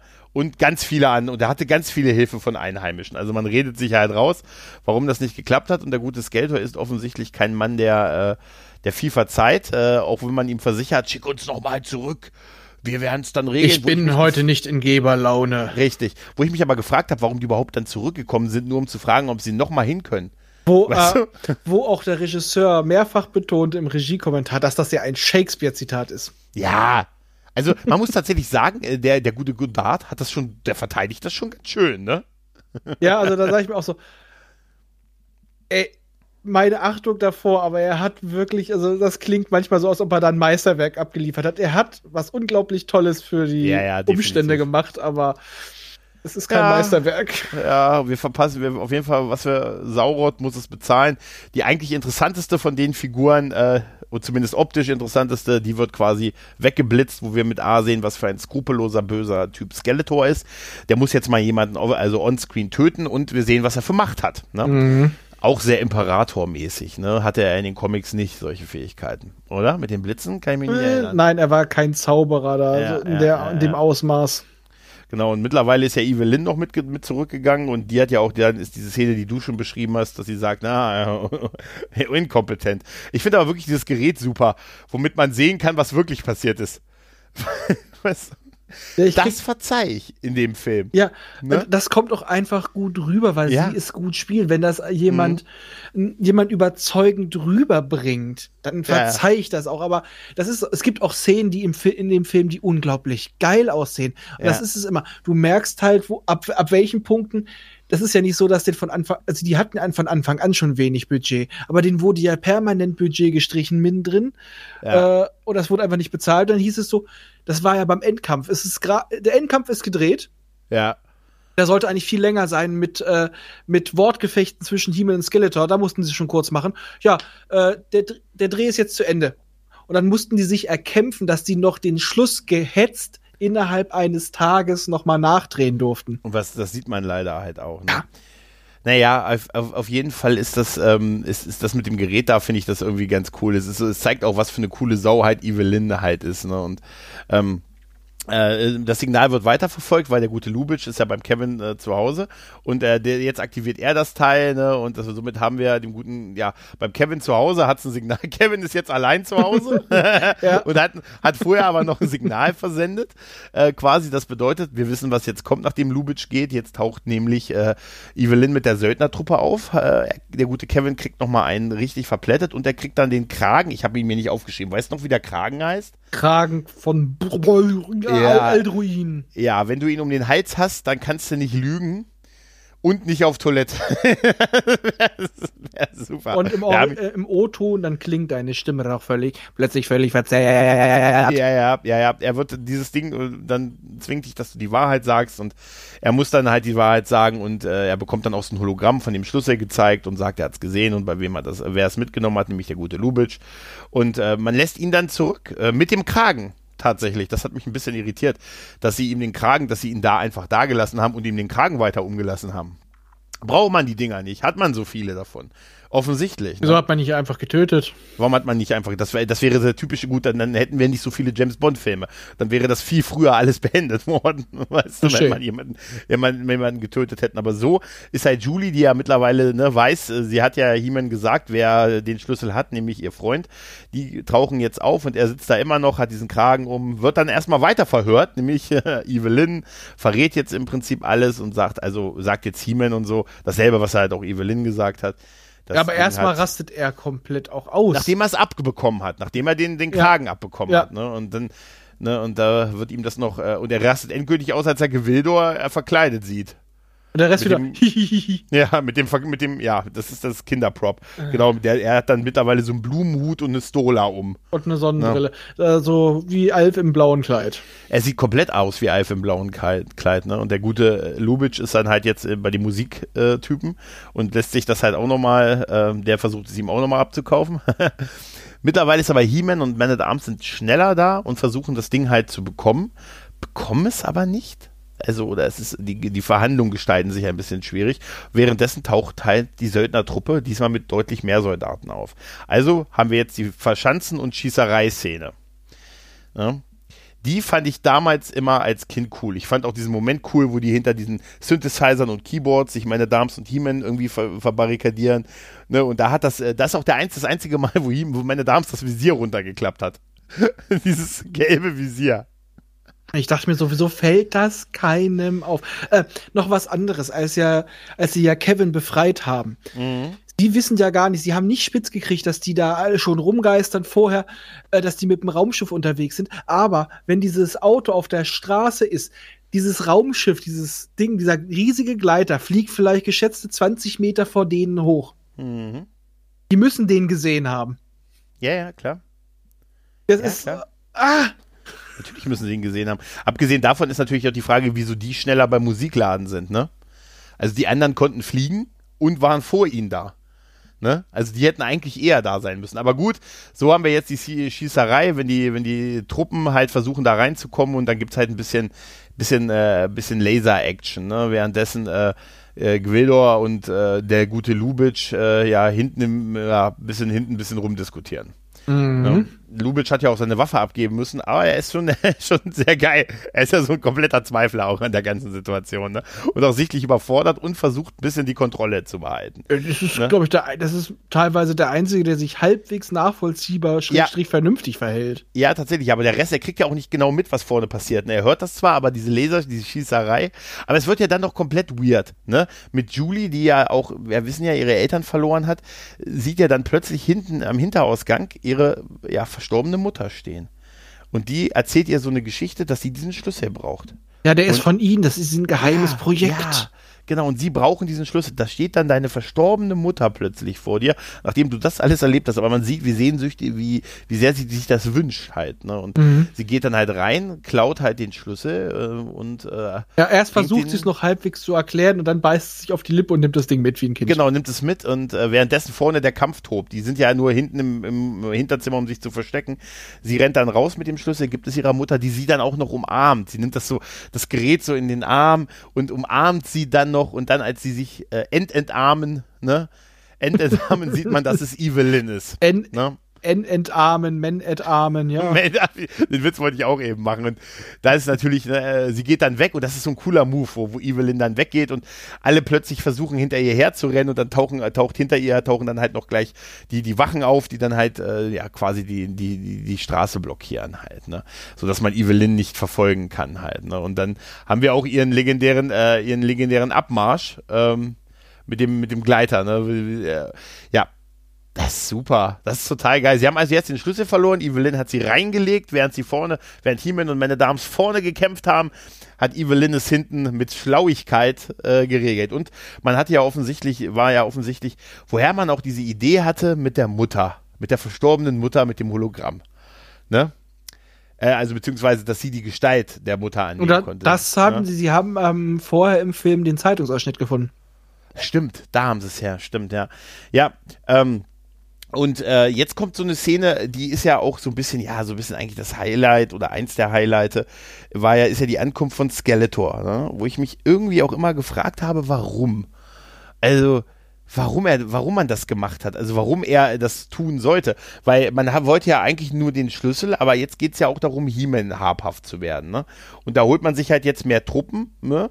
Der Mhm. Schlüssel wird wieder aktiviert, es öffnet sich ein Tor und Skeletor kommt jetzt mit so einem mobilen Thronsaal quasi daraus, flankiert von seinen Truppen und äh, zieht durch die Straßen, Mhm. was mir schon als Kind klar war, dass ich, wo ich gesagt habe, dass da keiner draußen stand und das sich angesehen hat, ne? Oder die Polizei wenigstens. Aber dazu muss man sagen, das war tatsächlich mal gut durchdacht, dass er dahin gekommen ist, warum er He-Man braucht, weil es gab ja den, es wurde ja vorher sogar im Film gesagt, warum ihn dort nicht einfach lassen. Nein, dann werden, wird das Volk von Eternia immer glauben, dass Genau. er kommt und wird und sie retten. Ich kann ihn nicht umbringen oder sowas. Ich muss zeigen, wie ich ihn besiege, dass sie die Hoffnung verlieren, Genau. weil, dass ich ihn in einem direkten Kampf schlage. Darum geht's Ich ihn dominiere, ja. Und das ist eigentlich interessant, dass er es eigentlich gar nicht andere so sehr regeln lassen möchte, sondern unterm Strich am Ende dann doch selber machen möchte. Ja, aber Und deshalb damit kommt er ja auch selber, ne? Ja, das ist aber nicht unbedingt nur so ein Ego-Ding, sondern wirklich dadurch dacht. Mhm. Ähm, sonst werden die nie glauben, wenn die immer hoffen, He-Man kommt und rettet uns. Er muss zeigen, dass er wirklich ihm Wäre ja auch so überlegen ein ist. Punkt. Ja. Wäre ja auch so ein Punkt, ja. Und wir sehen vor allen Dingen da äh, an der Szene auch sehr schön, dass, ähm, also ich habe in, in diese, dieser Durchmarsch der Truppen, ohne dass da jemand reagiert, ist natürlich der Tatsache geschuldet, dass sie kein Geld hatten, da hunderte von panischen Statisten an die Straßenecken zu stellen. Ne? Aber dass da so gar keiner reagiert, dass er auf menschenleeren Straßen quasi so mit seinen Truppen da durchflankiert, das sieht natürlich auch ein bisschen weird aus. Ne? Er hat dann noch die Zenturien, das sind ja dieselben, äh, dieselben ähm, Soldaten, die diesmal auf so, auf so fliegenden Scheiben. Ne? Ja, aber da hätte man wenigstens sowas zeigen können, dass jemand verängstigt aus dem Fenster rausguckt. Ja, oder Das hätte- Polizeiauto. oder Aber so. das hätte, hätte man ja wieder erklären müssen, warum die Nationalgarde oder so nicht anrückt. Mhm. Ja, oder ein Polizeiauto, was sie weggefasert hätten oder so. Aber es war halt kein Geld da. Das war's dann halt. Du hast ja dann auch die, die Szenen, die dann ja passieren, sind ja, dass die Centurien äh, auf diesen fliegenden Scheiben dann halt unsere Helden attackieren und angreifen, die dann natürlich obligatorisch auf ein Dach fliehen. Ne, wie man das so macht, ne? Man ist, man, wenn, wenn etwas fliegend dich angreift, rennst du aufs Dach, ne? Beim aufs Dach rennen äh, springt He-Man halt aus dem Fenster und äh, schnappt sich einen der Gleiter von einem Zenturien, den er runterschubst und kämpft dann, macht dann quasi so einen Luftkampf mit denen. Also er hat dann eins dieser, dieser runden Scheiben und kämpft dann halt gegen so die anderen. Äh, sieht halt sehr schlecht gealtert heute als Effekt aus. Ne? Also immer dann, wenn man die alle so fliegen sieht. Nicht so sehr, wenn wenn wenn, es so nahe ranzoomt, weißt du, wenn er dann damit am Hochhaus hochfährt, da sieht's noch okay aus, aber sonst sieht's halt ein bisschen billig reinkopiert aus heute. Ne? Ja, definitiv, Das kann man leider. nicht anders sagen, ja, das kann man nicht sagen. Obwohl dieser Shot sehr schön war, wenn der eine auf ihn zufliegt und er ihn mit dem Schwert so runterschlägt. Es so gibt sogar ein paar ja. Szenen, die haben so den Filmation-Animationseffekt. Das ist wirklich ein Standbild Ja, von Dolph Lundgren auf so einer Disc und das wird einfach nur seitlich bewegt. Zwar schnell, aber du siehst, dass da keine Ja. andere Bewegung ist. Also, ja, und das sieht, das sieht man da halt ein bisschen. Und währenddessen sind ja, sind ja unsere Helden auf dem Dach. Wie gesagt, ich verstehe es immer nicht, warum dann, gerade wenn sie schon unten waren und sie werden aus der Luft bedroht, renne ich dann wirklich aufs Dach. Aber gut, sie, man muss es halt machen für diesen Kampf. Sie sind halt auf dem Dach und im Hintergrund sieht man Skeletor hochkommen. Und das ist so eine, so eine total epische Szene, wenn wir Gwildor, Tila und meine Damen sehen wir im Feuer und im Hintergrund siehst du, wie dieser mobile Thron, ich nenne es jetzt mal der mobile Thron von Skeletor, halt da hoch äh, geht und plötzlich äh, auf der Höhe des Daches ist und sie schießen auf ihn, aber er muss nur die Hand heben und hat dann halt so ein Kraftfeld, was, was seinen Thronbereich halt schützt, somit dass keine Waffe durchkommt und dann sind auch schon die Truppen da, die unsere Helden halt äh, in Gefangenschaft nehmen. Dann kommt Heeman, der ja darf ich nur ganz kurz ja, noch eine Frage stellen, weil du bist zwar gerade wieder so im Fluss, aber sonst komme ich nicht dazwischen. Hat dich gerade dieser Thron und der Bereich dahinter auf seinem Gleiter an irgendwas erinnert? der Bereich, der, der Thron an sich, Das, dass Ding- das aussieht wie eine Muschel, meinst du, oder was? Nee, das hat mich total erinnert äh, an die klassische Darstellung von der Zeitmaschine. Stimmt. Durchaus. Doch, du hast recht. Stimmt, ja. Hat was davon, ne? Gerade so durch dieses, dieses gefächerte Feld im Hintergrund, ne? Genau. Ja, stimmt, ja. Hat wirklich was davon. Vielleicht ist das auch das Prop aus der Zeitmaschine. Wird mich alles nicht wundern. Ja, aber es ist halt so, dass der, es ist halt, es, diese Szene musste halt sein, dass es auf dem Dach war, weil Heeman verfolgt halt einen der Zenturien, der lockt ihn quasi dahin und Heeman landet somit auch auf dem Dach und äh, muss sich versucht, sich jetzt noch gegen die Truppen da oben zu wehren. Und da gibt es auch ein paar so einen schönen Shot, wo er mit dem Schwert so auf die Kamera einhaut und so, ne? Aber er muss sich ja geben, weil seine Freunde werden bedroht. Und Julie ist ja mittlerweile auch von Skeletor verletzt worden. Julie ist ihm nämlich, äh, als Heeman auf dem Dach landet, zu ihm gelaufen und Skeletor hat sie mit dem, den Imperatorblitzen am Bein verletzt. Ähm, und wir sehen, dass es auch eine sehr schwerwiegende Verletzung ist. Und He-Man ergibt sich dann und äh, lässt sich quasi gefangen nehmen und äh, man, äh, das Urteil von, von Skeletor ist, also die Bedingung ist ja, er geht mit, aber seine Freunde dürfen leben. Ne? Die werden nicht getötet. Die werden quasi zurückgelassen ohne Schlüssel auf der Erde und dafür kommt He-Man mit und die, die Schlüssel gehen halt mit. Und man lässt sie quasi zurück. Na, und dann haben wir den Abmarsch von Skeletor, von dem gefangenen He-Man und den Truppen. Was sehr, was sehr cool aussieht, wenn die dieses, äh, weil, weil, weil He-Man so hinterhergeht, weißt du, so Hände gefesselt zu beiden Seiten Truppen und dann ne, in diesen, in den Tunnel halt rein, hinter dem, hinter dem mobilen Thronsaal her. Ne? Das sieht cool ja, aus. Ja, ich sag mal, der, der, der Tunneleffekt sieht ziemlich mistig aus, aber die Kameraeinstellung, ja, ja die weiß zu gefallen. Richtig, richtig. Und dann haben sie äh, unsere, unsere Helden quasi, die zurückgelassen sind, haben natürlich jetzt das Problem, sie haben keinen Schlüssel mehr, kein Hiemen mehr. Ne? Sie können nicht nach Eternia kommen und die gute Julie ist verletzt und nur die Zauberin wäre in der Lage, ihre Verletzung zu heilen. Bam, bam, bam, bam. Ne? Und ja, Gwildor kann nicht mal eben so einen Ersatzschlüssel herstellen, aber der äh, Kevin. Nee, nee, ja? das Problem ist, er kann ihn reparieren, aber der Speicher ist leer mit den, Stimmt. Mit den Grundtönen, die er dafür braucht. Aber er, er Kevin ist ja ein Meistermusiker. Mhm. Der kann sich an jede Melodie erinnern, die er jemals gehört hat. Ja, richtig. Das, das ist so sein Grund dafür, dass er in dem Film sein konnte. Genau. Ne, und dann, dann kann er sich ja quasi die, also das ist so der Teil, den ich als Nicht-Musiker nicht so ganz verstanden habe. Er hat sich dann so ein paar Sachen noch aus dem, aus dem äh, zerstörten Musikladen geholt und die haben dann quasi ein so Keyboard, eine, ja. eine Keyboard, so eine Tonleiter, so eine Tonleiter irgendwie da gebaut und. Wieso habt ihr nicht erwähnt, dass ihr Tontasten auf diesem Planeten habt? Ja, ja, ja. Und dann, dann spielen sie. Es geht ja darum, dass sie diese Töne erzeugen können durch dieses Konstrukt, was sie da bauen. Die sind sowieso irgendwie an der Parkbank hängen die da ja die ganze Zeit rum, um sich dann äh, quasi damit ein, Tunnel nach Eternia äh, zu eröffnen, damit sie halt He-Man helfen können. Und da fand ich das auch dieses, dass er so ein Musiknerd ist und sich immer daran erinnern kann, was er mal so als Musik und als Ton gehört hat und so. Und dann verfachsimpelt er ja auch so mit Gwildor und so, ne, so mit so, machen dann so Bewegungen wie man halt so diese Töne darstellt. Naja, fachsimpeln, halt, ne? er klimpert auf dem Ding rum, also. Ja, gut, aber er Guido ist total begeistert, fasziniert davon, dass er. Er kennt kann. Musik! Er kennt, er kennt Musik, ja. Ihr, ja. Seid, ihr seid uns überlegen! Aber der gute, der gute Lubitsch ist ja mittlerweile mit der, mit der Nachtwache, mit, den, mit, seinen, mit seinen Streifenkollegen angekommen. Und da gibt es so herrliche Szenen, wo die an ihm vorbeifahren. Der sagt, da sind sie, da müssen wir doch hinterher. Da sagt der eine nur, ach Quatsch, ach Quatsch, Lubitsch. Das ist super. ja, ja. Na gut, auf jeden Fall gelingt es ihnen dann mit diesen Tönen ähm, und dem, also damit dieses Löschen des Speichers rückgängig zwar zu machen oder zu ersetzen. Also auf diesen und, Grundlage kann er einfach mit diesen Grundtönen wohl wieder genau. äh, den Kurs programmieren, weil er könnte zwar einen Kurs eingeben, aber wenn er diese Grundtöne nicht hat, dann ist das halt wertlos. Ja, dann haben wir, sonst hätten wir ja die Sache vom Anfang mit dem, dass sie überall landen würden und nicht gesteuert halt, ne? Ja. Naja, auf jeden Fall ist äh, Skeletor, der lässt sich mittlerweile feiern. He-Man ist da gefesselt vor in dem Thronsaal und wird erstmal von dem guten Blade mit einer, mit einer großen Peitsche ausgepeitscht. Ja, vor allem bei den ersten Schlägen reagiert er noch nicht mal. Ja, ja, es ist so eine, es ist so, äh, heute würde man sagen, es ist eine Zeichentrickpeitsche, oder? Ja. Also, offensichtlich. Ja, die, die ersten Schläge stimmt. Das ist irgendwie nicht gut getimt gewesen, ne? Also ich sage mal, ein Katsula hätte besser reagiert. Ja, aber da hätte man doch einfach auch mit so einem, weiß ich nicht, hätte man da nicht irgendwie so ein bisschen so ein Stück ein Stück Bindfaden werfen können oder es so. Gibt ja extra so ein Zeug, weiß. was ja auch wirklich knallt, was dir aber nicht weh tut. Ja, das kenne ich alles aus der Schandgeige. Wer Geburtstag hat, wird ausgepeitscht. ähm, ja. Aber dafür kriegt man auch äh, Sachen kostenlos. Man, so kriegt man Alkohol für sich und für seine Mannen. Ah, sehr schön. Ähm, da hätte man das doch einfach dann drüber machen können. Also so ist es wirklich so. Ja, die ersten paar Mal steht er einfach nur und danach plötzlich windet er sich aber die ersten drei Schläge. Ja, ja, ja. Das soll natürlich auch zeigen, was er für ein harter Hund ist. Und Skeletor verhöhnt ihn ja auch noch mit, äh, mit so Sätzen wie, wie ist es eigentlich, Ahimen, so allein zu sein? Erzähl mir etwas über die Einsamkeit des Guten. Ähnelt sie dem Ein der Einsamkeit des Bösen? Nein, bei uns ist ganz anders. Weißt du? Nein, bei der Einsamkeit des Bösen gibt's noch Koks und Nötten. Ja, Einsamkeit des Bösen. Ich weiß doch, was du machst hier, wenn, ne?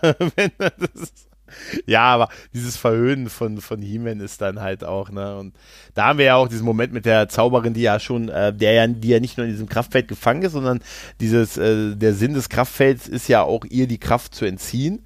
Sie wird also immer älter ne? Und äh, die Kraft soll auf Skeletor übergehen und dann diesen, diesen Rück, die rückwärtige Wand da halt öffnen, was dann das irgendwie die, die Mächte Das des Auge des Universums. Ja, die, weißt du, bei der Macht von Grayskull. Äh, ja, die, die, die Lippenbekenntnisse, sowas in der Art. Mhm. Da ist auch dann die Stelle mit dem, ne, Männer, die die Macht lieben, zählen die Fehler in ihrem Leben zusammen. Ja. Und dann das Schicksal, das ist sehr, sehr schön. Und, und Skeletor feiert sich ja dann schon. Er hat ihn da aber eigentlich ja nur, er lässt ihn halt vor sich auspeitschen. Und das, was ich, was ich irgendwie sehr geil gespielt finde, ist, dass irgendwann Skeletor ja mit zusammenzuckt. Jedes Mal, wenn He-Man von der Peitsche getroffen wird, ne? Dann siehst du ja auch, dass er so ein Mitzucken hat und sich an seinem, an seinem, halte ich fest, an seinem Stab fest. Er geilt sich so ein bisschen dran auf. Ein bisschen schon. Das ist Fifty Shades of Skeletor irgendwie, oder? ja. Es ist Folgentitel. Deswegen, deswegen hat er auch diesen, diesen, äh, diesen Schädelkopf, der hat einfach zu viel sich selbst gegeißelt und mit Säure und so ein Kram. Ja, irgendwie, irgendwie schon, oder? Oder so. das kommt dabei raus für Kinder, wenn man masturbiert. Ja, so ein bisschen. Einmal zu viel, einmal zu viel. Aber es ist schon, es ist schon wirklich, wirklich sehr, sehr, sehr, sehr geil, äh, muss man tatsächlich sagen. Ja gut, mittlerweile, ähm, die Helden haben jetzt, die haben jetzt diese Tonfolge halt zusammen. Und ähm, Julie ist halt schwer verletzt und äh, ja, wir sehen halt wie Kevin, ne, dass der halt leidet, ne? Und da kommt Freundin, wieder ne, und deine Nitpicker. Ja. Erstmal, da hörst du mehrere Instrumente. Ja, ja. Aus einem Keyboard, okay. Ja. Vielleicht hat er das hintereinander eingespielt. Aber das Ding spielt auch noch weiter, nachdem er schon lange keinen Finger mehr drin hat. Ja, ja, einmal das. Ja, ja. Aber als dann dieser Effekt losgeht, da taucht ja noch Lubitsch auf, der jetzt alle verhaften will und er kommt ja genau in dem, genau dem Moment, wo das unpassend ist, weil gerade das Tor sich um die herum öffnet, ne. Als er dann da mit dem Gewehr steht, da muss man doch dazwischen, ne, und sagt, ihr seid jetzt alle verhaftet. Also man ist jetzt quasi auf dem Weg äh, nach Eternia und, und Skeletor, der jetzt genug vom Auspeitschen von He-Man hat, der lässt sich jetzt das, der will jetzt gleich, dass das Auge des Universums sich öffnet und die Macht auf sich über, auf ihn übergeht, aber vorher wendet er sich nochmal als Hologramm an sein Volk, diesmal bei Nacht. Und ich habe mir aufgeschrieben, die armen Männer, die da immer noch so standen. Weißt du, weil wir sehen ja immer noch die Soldaten, die mit den Händen über dem Kopf da standen und die Truppen, die sie bewacht haben. Ja. Die dachte ich mir, das mein ist Gott. die gleiche Szene übrigens. Ja. Die ist nur gespiegelt. Ja. Es und, genau es ist, und es ist ein Nachtfilter. Es ist wirklich, ich habe, ich hab's, als ja. ich das heute mit Regiekommentar geguckt habe, habe ich es nochmal verglichen. Ich habe wirklich ein Foto von meinem Fernseher gemacht mit dem Bild und danach nochmal. Das ist einfach nur Anführungsstrichen gespiegelt, beziehungsweise aus einem anderen Blickwinkel, aber es ist ja. die gleiche Szene. Richtig. Man hat es nur per Nacht gemacht und spiegelverkehrt. Weißt du, das ist unglaublich. Weißt du, da hätte man, hätte man das nicht irgendwie Skeletors Hologramm irgendwie über so ein Mad Painting von so einer Stadt, von Eternia irgendwie, weißt du, von der Hauptstadt oder so. Einfach nur so ein Mad Painting von der Stadt, das, das wäre schon mal was gewesen. Ja, aber das, das war ja schon der Fehler der ersten Szene. Bei einem Mad Painting nah ranzoomen. Ja, ja, ist schlecht. Ja, ja, stimmt. Stimmt. Ja, das stimmt schon. Aber dass da immer noch dieselben Soldaten jetzt, was, was jetzt passiert ist, sind wahrscheinlich, ist, ist mindestens ein Tag irgendwie vergangen die haben immer noch mit Händen über dem Kopf da gestanden an derselben Stelle oder was? Also, ah. Ja, wir wissen ja auch, dass dieser Schlüssel nicht nur, nicht nur durch den Raum reist, sondern auch durch die Zeit. Ja, du meinst, es war gar nicht so lange, es kam uns nur so lange vor, ne? Naja, aber Skater, der das Spotlight offensichtlich auch genießt, ne, ähm, macht jetzt die Tagline des Films, ne, er ist ja so blau angestrahlt, als er in diesem Hologramm ist und sagt, und jetzt äh, werde ich endgültig ein Meister des Universums. Ich liebe es, wenn Figuren in einem Film den Titel des Films sagen. Sagte schon der gute Peter Griffin. Und dann kommt diese großartige Szene, wo diese Energiebällchen, diese beiden Kugeln aus diesem Auge des geöffneten Stargate rauskommen mhm. und Skeletor durchlaufen und wir diesen Zeichentrick-Effekt sehen, dass sein Kopf anfängt zu glühen und er die Hände äh, der Fäden zieht hält. bloß als Blitze, ja. Ja, und er sagt, und dieses, die Macht durchströmt mich, sie erfüllt mich.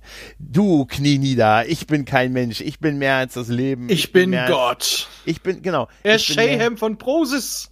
Ja, richtig. Ich bin mehr als die Menschheit, ich bin mehr als das ganze Leben, jetzt bin ich, jetzt bin ich Gott. Aber ich muss auch sagen, der Regisseur hat gesagt, oh, diese Gegenschnitte wurden ihm aufgezogen. Er hätte das noch viel länger, eine längere durchgehende Szene, wo er nur in dieser Macht badet. Mhm. Ich muss ganz ehrlich sagen, ich habe nach ein paar Sekunden bei der Szene Fremdscham. Ja, irgendwie schon, aber ich mag sie. Ich mag sie wirklich. Ich mag, ich finde Franklin Langella da wirklich sehr geil, wie er da so aufspielt und wie er sich auch immer, er wirkt ja wie so betrunken es, in der Macht baden. Ne? Also ich habe immer das Gefühl, dass sich da gleich irgendwas unter seiner Kutter erhebt. ja, so ein bisschen ist das auch so. Ja, wo hast du denn den zweiten Stab her, Skeletor? Das ist sein Liebesknochen. ja, so ein bisschen. naja, auf jeden Fall äh, hat er dann, und dann, dann ist der Moment, wo ich immer nicht weiß, ob ich es cool finde oder nicht. Er hat dann, er hat dann, er ist dann golden hat dann diese, diesen unglaublich lächerlich großen Helm auf mit den Hörnern und der Schweinsnase. Ja. Ne? Und ist halt komplett golden und blitzt in einer Tour. Und das ist tatsächlich der Moment, äh, wo ich sage, weiß ich nicht. weiß ich nicht. Es passt zu seinem das, Ego, aber damit aber, kämpfen.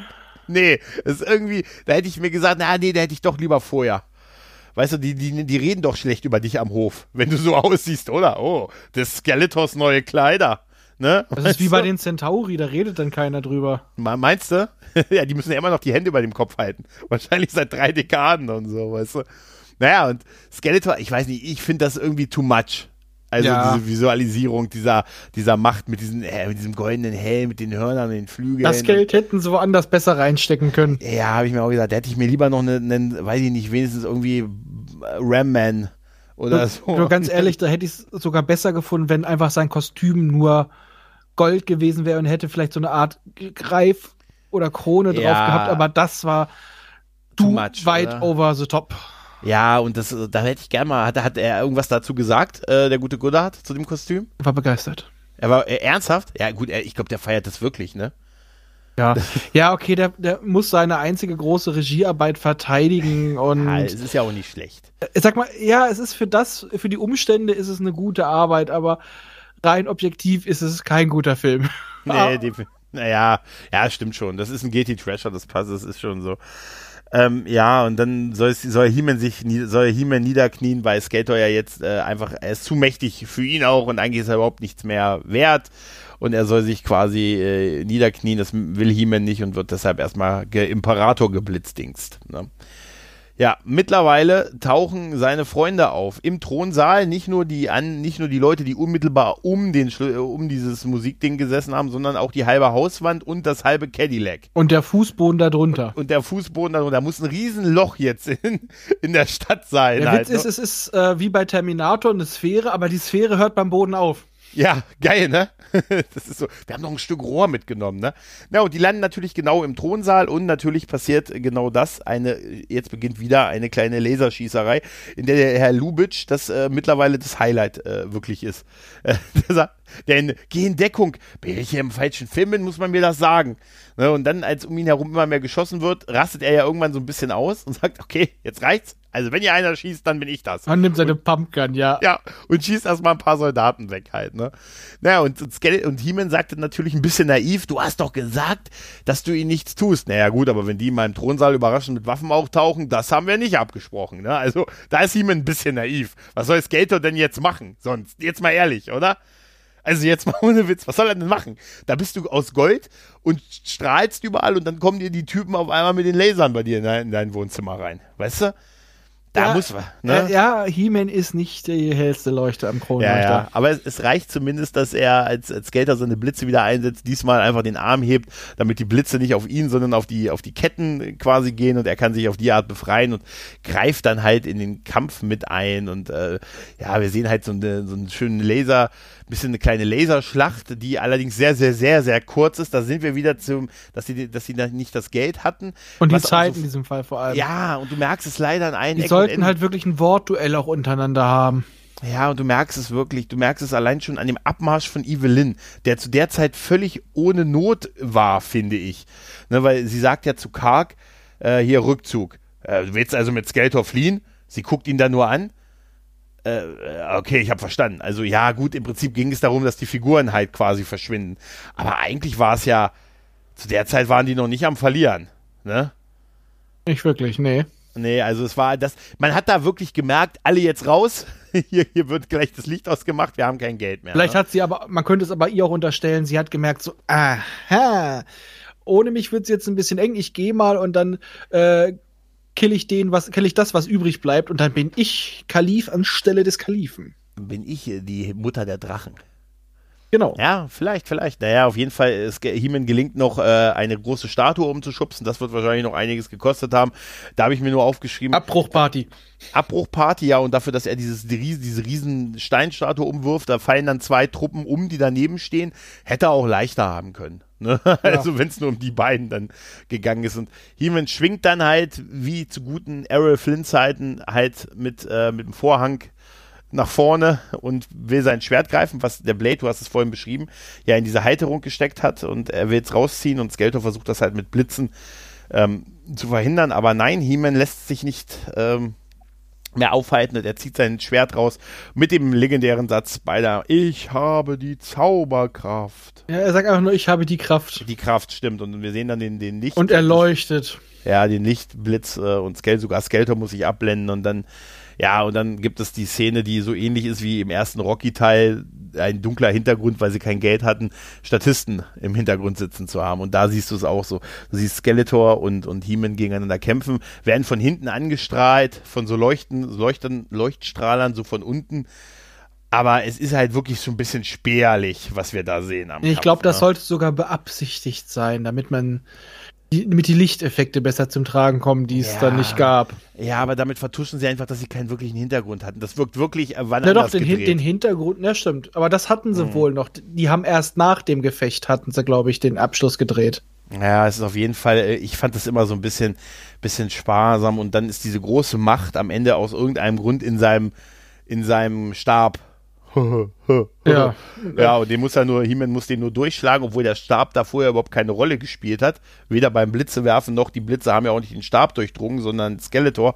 Aber das Durchschlagen des Stabes verwandelt Skeletor halt wieder zurück. Ne, und der gibt sich vermeintlich, aber natürlich äh, beim Abwenden war das nur eine Finte und versucht, greift He-Man an, der kann ihn abwehren und Skeletor fliegt wie der, wie Weiland, der gute Imperator, in ein Loch ohne Boden. Ja, doch nicht so ganz lochlos, ne? weil nach ja. dem Abschluss sehen wir ja nochmal eine Post-Credit-Scene, wie mhm. er auftaucht, sehr schnell, I'll be back. Ja, richtig, richtig. Die habe ich tatsächlich vor kurzem zum ersten Mal gesehen, diese Post-Credit-Szene. Ja, früher im Fernsehen wurde die auch meistens nicht mit ausgestrahlt. Ja, weil du nie bis nach dem Abspann, so lange lief ja das nicht, ne? Ja, und ja. vor allem, man wusste doch irgendwann, hm, da kommt nichts. Ja, das war ja, wie gesagt, ideal für den zweiten Teil, der dann ja nicht, nicht kam. Aber ähm, äh, trotzdem, ich muss dann, den Moment fand ich super, wo dann, wo wir dann Man at Arms, der jetzt doch, doch das Visier nochmal unten hat, hinter dem Cadillac hervorkommt und sagt, He-Man, gewonnen! Und auch He-Man quittiert das nur mit einem gewonnen. Ich fand übrigens, ich fand übrigens immer diese Begrüßung, die die gemacht haben, mit diesem irgendwie Finger zur Brust, zum Mund irgendwie. Keine so. Begrüßung, eine Verabschiedung. Verabschiedung. Nein, nein, wir, wir sagen nicht auf Wiedersehen. Wir sagen gute Reise. Ja, gute Auf Wiedersehen ist ja auch viel negativer behaftet, so nach dem Motto, wir sehen uns wieder als Tschüss, verpiss dich. Ja, äh. so in etwa, genau, ja. Und dann äh, feiern äh, sie halt ihren Sieg, ne? Und dann äh, sehen wir dieselben Soldaten. Äh, jetzt ist die Zauberin natürlich befreit. Ne? Die Soldaten haben ihre Uniform gewechselt. Ich denke, es sind dieselben Typen, die vorher noch für Skeletor gearbeitet haben. Die stehen jetzt in diesen kleinen Man-at-Arms-Uniform. Es passt aber irgendwie, ne, dass sie äh, dieselben Uniformen haben, die Man-at-Arms trägt, ne? weil er ist ja eigentlich der Chef der, der, der, der Palastwache im Prinzip, ne? Ja, sinnvoll ist es schon. Ja, genau. Und ja gut, wir haben dann im Prinzip auch noch schon Verabschiedung. Wildor hat mittlerweile ein paar paar Klammern im Haar. Ne, so. Oh, goldene Schleifchen. Goldene Schleifchen, genau. Und der gute Lubitsch hat beschlossen, da zu bleiben. Hat auch eine Frau gefunden und äh, quittiert das Ganze mit, ach, hier ist ja auch ganz nett. Und für meine Rente ist auch gesagt, ja, ganz ehrlich, Äh, der hat ja so viel Scheiße mitgemacht. Er ist da jetzt ein Held. Ja, er, ja. Hat, er hat quasi die Welt dort gerettet. Ja. Ey, ganz ehrlich. Scheiß drauf. Woanders war ein alter Zyniker, hatte Ja, klar. nix. Der wurde Ja. von den Kollegen, äh, er war zwar der Chef, aber die haben auch gedacht, der spinnt. Und Natürlich. jetzt hier, ey, vielleicht hat er auch einfach nur keinen pa Bock auf den Papierkram danach gehabt. also Ja. der, der muss die Hölle. Nach dem Fall muss doch dieser Papierkram die Hölle gewesen sein. Scheiße, Ja, ja. nee, hab ich keinen Bock drauf. Ich Papier, hier gibt's, hier gibt's Alkohol, ich bin hier der King, hier gibt's Frauen en masse, ich kann Toga tragen, muss keine Unterwäsche anhaben. Yes! Du hast recht. Allein du hattest mich spätestens, als du gesagt hast, ich kann Toga tragen. Definitiv. Also, ja, äh, als jeder, äh, der schon mal ein Kilt getragen hat, es ist sehr befreiend. ich trage gerade eine He-Man-Perücke als Zeichen meiner Wertschätzung dem Franchise gegenüber. Ich trage einen Fellschlüpper aus eigenem Fell. Sehr schön. Naja, auf jeden Fall, äh, die gute Julie und Kevin, die wollen aber zurück. Ne? Die verabschieden sich. Ne? Und äh, es gibt noch mal so eine kleine, ja, so ein bisschen, äh, ja, mach's gut, gute Reise, das, was du auch eben schon, schon gesagt hast, die wollen zurück und äh, Gredor macht den halt den Tunnel auf und äh, ja, beim, beim Reingehen überlegt sich die gute Julie das Ganze nochmal und ruft noch hinterher, ich hab's mir überlegt, schick uns zurück, schick uns zurück. Sie meint natürlich auf eine Zeit, bevor ihre Eltern gestorben sind. Genau. Weil die, das haben wir ja äh, vorher auch schon erfahren, die sind ja beim Autounfall beide ums Leben gekommen. Flugzeug. Ne, oder? Nee, Flugzeug. Die sind, genau, die sind mit dem Flugzeug ähm, ab, abgestürzt, weil der Vater Pilot war irgendwie und äh, war mit der Mutter unterwegs und die sind abgestürzt. Genau. Sie sagt, sie hat ja auch so ein gewisses Schuld, einen Schuldkomplex. Sie sagt ja auch, sie hätte, hätte, hätte irgendwie verhindern sollen, dass die an dem Tag fliegen. Ja, natürlich, sowas kann man nicht wissen, ne? Ähm, und hätte das verhindern können. Und, da, und die Chance kriegt sie tatsächlich jetzt, weil sie wirklich äh, ein bisschen zurückgeschickt wurde von Gwildor. Und ihre Eltern leben noch und äh, ja, und äh, sie klaut ihnen den Schlüssel fürs Auto. Und somit können die dann nicht weg und, und rennt weg. Also sie sagt, ihr werdet es nicht verstehen, aber ich, äh, ich muss das jetzt Ich machen. liebe euch. Ich liebe euch. Und äh, ja. Und sie bekommt also quasi diese Chance, ihre Eltern zu retten. Sie hat natürlich keine Schuld, dass sie das damals nicht gemacht hat. Nein. Das redet man sich dann halt ein. Halt, hätte ich das und das gemacht, dann wäre das und das nicht passiert. Dann wären die nicht dahin gefahren und wären nicht geflogen und so. Ne? Und jetzt ist es, ähm, sie, sie gibt sich ja auch irgendwie so ein bisschen, weil sie ihre, weil sie mit ihrem Freund, das ist ja, glaube ich, auch so ein bisschen der Aufhänger für diese Probleme, die sie mit Kevin so zwischendurch immer so ein bisschen hat, dass sie lieber mit ihm Zeit verbringen wollte und hätte sie das nicht gemacht, hätte sie sich irgendwie um ihre Eltern gekümmert, wären die nicht weggeflogen oder Korrekt. Sowas, ne? Ja, das ist eigentlich schon total tiefsinnig, also oder tief Ich sag ja, für sie, so einen Film, sie, ne? hat, sie hat eine Entwicklung. Ja. Kevin ein bisschen. Sie ist eigentlich die Person, die die Heldenreise durchmacht. Daher ist Ja. sie wirklich für mich die Hauptperson. ja, das Und sie hat auch deutlich mehr Screentime als die mal als äh, hier He-Man und Konsorten. Ja, stimmt. Nee, aber es ist tatsächlich eigentlich, eigentlich für so einen Film, äh, gerade also für, die- für, die, für die Art vor allen Dingen von Film, eigentlich sehr ungewöhnlich, dass sie so eine harte Backstory eigentlich hat. Im Ich glaube, das war Verhältnis. Zufall. Meinst du? Ich Echt? bin jetzt mal ganz böse, das war, glaube ich, Zufall. naja, auf jeden Fall kann sie ja, ähm, also sie kann, wir lernen, die können in der Zeit zurück, aber haben ihre Erinnerung. Denn darum geht's ja im Prinzip halt. Und die ne? haben auch Sachen mitgenommen. Aber äh, Mhm. sie, sie haben körperlich Sachen mitgenommen, sind aber trotzdem in ihren Betten aufgewacht. Ja, geil, ne? ja, sie rennt dann halt mit dem Schlüssel raus und der Tageszeitung. Und, äh, Oh, Entschuldigung, also ihr, Mhm. auch in den 80ern. Also ich hätte es akzeptiert, wenn sie mit einer Art Pyjama oder mit Shirt und Hose und so Mhm. weiter da rumläuft. Aber in diesem Großmutter-Nachthemd, was man Ja, vielleicht ja. als kleines Mädchen getragen hätte, das nehme ich keinem Ende der 80er ab. Nein, auf keinen Fall, auf keinen Fall. Naja, auf jeden Fall, äh, sie rennt ja raus und stößt äh, auf, Ke zu Ke auf Kevin, der auch auf, gerade auf dem Weg zu ihr war, um ihr zu sagen, du darfst deine Eltern heute nicht fahren lassen oder fliegen lassen. Du erinnerst Und dich auch. Ich auch, ich weiß es. Und dann gucken die beiden auf dieses Amulett, ne? ja, das hat eigentlich sie gekriegt, aber er Ja. hat's in der Hand. Er hat's in der Hand, ja, und sagen, wir waren wirklich da. Eternia. Eternia. Ja, wir waren da. Und dann gibt es ja diesen Kamera, diesen Ran, dieses Ran-Zoom an, ähm, an dieses Amulett und wir sehen in diesem Amulett Castle Grayskull, Und davor steht He-Man. jemand, der das Schwert hebt. Schlecht ausgeschnitten. Ja. Ich habe die Kraft. Und das ist eigentlich das einzige Mal, wo wir so wirklich kurz Castle Grayskull von außen sehen. Das sieht total scheiße aus. Äh, überhaupt nicht am so. Anfang haben wir es doch. Ja, da aber sogar noch da, länger.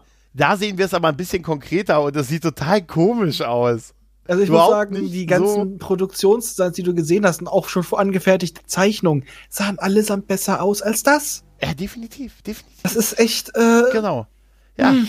ja, und dann ist dann halt dieser Moment, wo jemand, ich habe die Kraft. Naja, und dann ist äh, ja der Film vorbei, dann kommt nur noch der Abspann und die Szene mit mit Skeletor, die wir dann, äh, der dann sich erhebt, quasi der Kopf ohne ohne den ohne die Kapuze und I'll be back. Ne? Tja, ist er nicht mehr, ist er nicht mehr wiedergekommen, aber tja, ein wichtiger Ding, ein wichtiger Film meiner Jugend. Ja, und es ist viel Star Trek drin vorhanden. Vasquez äh, Rocks, Robert ja. Duncan McNeil mhm. und Frank Langella. Und Frank Langella, ja. Aus DS9. Und da kann man ja, auch sehen, der, der Kreis. Der Kreis schließt sich, meinst du, hä? Ja? Genau, aber äh, ich, ich habe ihn eigentlich, weil ich es auch letztens gesehen habe aus der Folge Die Heimkehr, wo der, mhm. der ähm, andere möchte gern, ähm, wie hieß er nochmal? Äh, äh, ja, ähm, der, ja, der kommt zurück und ach, ich weiß genau. auch nicht mehr. Der, ja. Cis, der, der, der, der Pseudo-Cisco. Ja, nee, genau. Propheten heißen die ja die. Abgesandte. Die, der Abgesandte, genau. Ja. Und äh, der hatte auch eine unglaublich tolle Präsenz und der spricht halt, also äh, der spricht so ein schönes Shakespeare-Englisch einfach. Mhm. Und der Mann strahlt Würde aus und so weiter. Und dann kann man sich echt vorstellen, okay, damals war der echt noch deutlich jünger, aber ähm, und man hat ihn auch in Superman schon gesehen. Ja, ja. Er war Dings, äh, wie heißt er ähm, hier? Perry, Perry, Perry ne? Mason, äh, nee, nicht Mason, äh, White. Perry White, ja. Perry White, genau. Nein, aber auf jeden Fall ähm, ein toller, toller Schauspieler und äh, ja, dadurch war einfach der Bösewicht besser als der Held. Also definitiv. Und es war ja auch sowieso, man merkte, der Fokus sollte ja auch ein bisschen mehr auf Skeletor liegen. Seien wir doch ganz ehrlich, meistens sind eh die Schurken die interessanteren Charaktere. Ja, frag mal Batman. Da sind die, da sind alle, fast alle Schurken interessanter als Batman. Ne? Das stimmt. Ja, aber Batman lebt total davon. Aber noch ganz kurz zu Synchro. Äh, Engelbert von Nordhausen hat ja Skeletor gesprochen, aber, und ganz toll, Manfred Lehmann ist He-Man. Ne? Ja. Aber ich habe jetzt noch ein paar andere Sachen zu mhm. Masters of the Universe. Mhm. Weil wir wissen ja, Netflix wird auch zwei Serien produzieren, eine eigene mhm. und eine, die Filmation die Story fortsetzt. Da ja. möchte ich dich fragen, was du davon hältst und hast du die She-Ra-Serie gesehen? Ähm, ich habe die Shira-Serie nicht gesehen, weil mich äh, von den Bildern der Zeichentrickstil so ein bisschen abgehalten hat, das äh, zu gucken. Ha, habe ich auch. Aber, aber, ich habe von vielen schon gehört, dass sie sich sehr lohnt. Ja, tut sie auch. Also die, äh, die erste Staffel ist noch so ein bisschen Findungsphase. Mhm. Sieht aber echt gut an zum Ende und die Serie ist durchdacht. Die weiß genau, wann sie enden muss. Sie hatte ein festgelegtes Ende. Mhm. Das, ist, das, das ist, was ich bei den Netflix-Serien momentan sehr schön finde. Auch Voltron. Das man hätte es noch länger durchziehen können. Die hatte echt gute Quoten, aber sie haben, das ist jetzt der Punkt, wo die Geschichte ihren Höhepunkt hat. Jetzt können wir sie auslaufen lassen. Bam. Die haben dafür ein gutes Feeling. Mhm. Und der Zeichenstil, der stört dich relativ schnell nicht mehr, weil die Geschichten gut sind, die Charaktere okay. sind toll. Und wenn die mit dem Qualitätsansatz, es muss jetzt nicht der Zeichenstil sein, aber mit diesem Qualitätsansatz an die neue He-Man-Serie gehen, dann freue ich mich echt drauf. Ja, absolut. Die eine ist auch von äh, Kevin James, äh, Kevin Smith, ne? Das äh, wusste ich noch gar beiden, nicht. Doch, doch, doch, der macht die eine, äh, die, die erste der beiden He-Man-Serien, macht er. Ja, die Fortsetzung. Ja, die Fortsetzung. Die Kevin Smith ist entweder wird's verdammt geil oder es mhm. wird äh, sehr seltsam und schlecht. Er kann auch extrem, er kann auch manchmal ein bisschen zu selbstreferenziell sein, ne?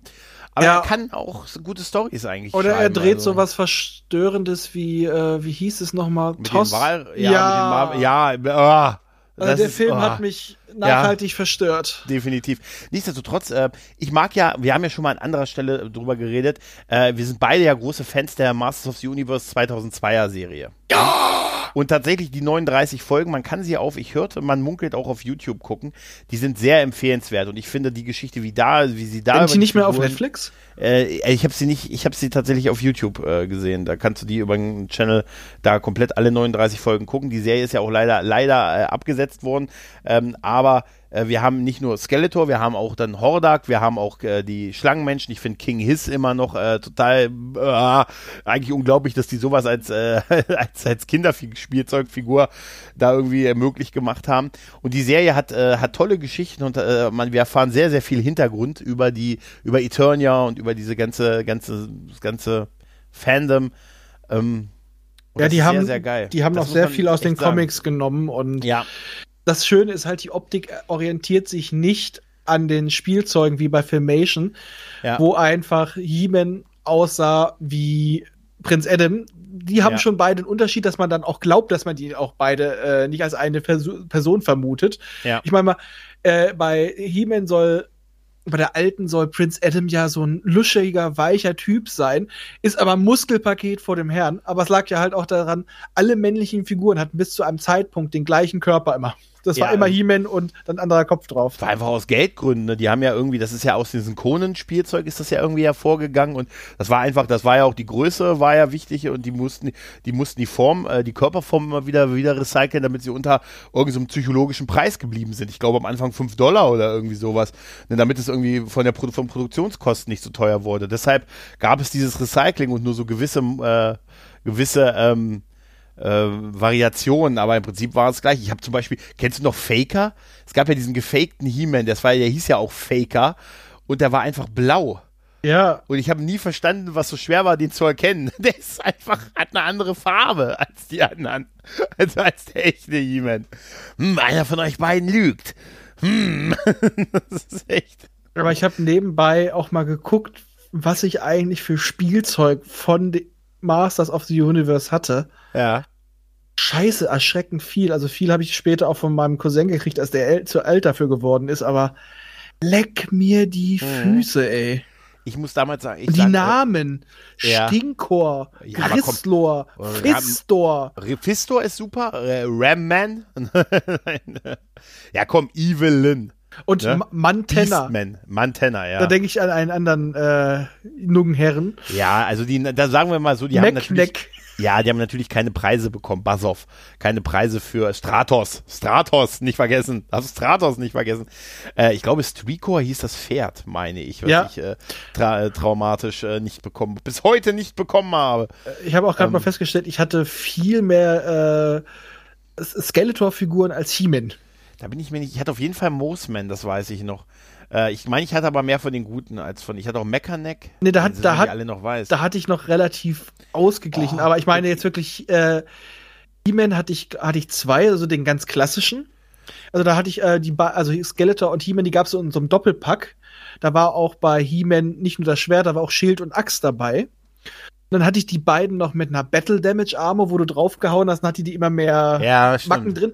Und äh, Skeletor hatte ich noch mit so einem Drachen auf dem Rücken. Da konntest du Wasser reinfüllen, der hat das dann Ja. so rausgesprüht. Ja, ja, genau. Genau. Und Stinko hat ja diesen, da war ja auch irgendwie so ein Parfümstoff drin. Aber der so, hat nie ja. gestunken. Hat nie gestunken, ja. Ich glaube, das haben wir uns alles nur eingeredet. Das hieß es immer, aber der hat nie gestunken. Dann gab es noch Merman, ne, Meerman.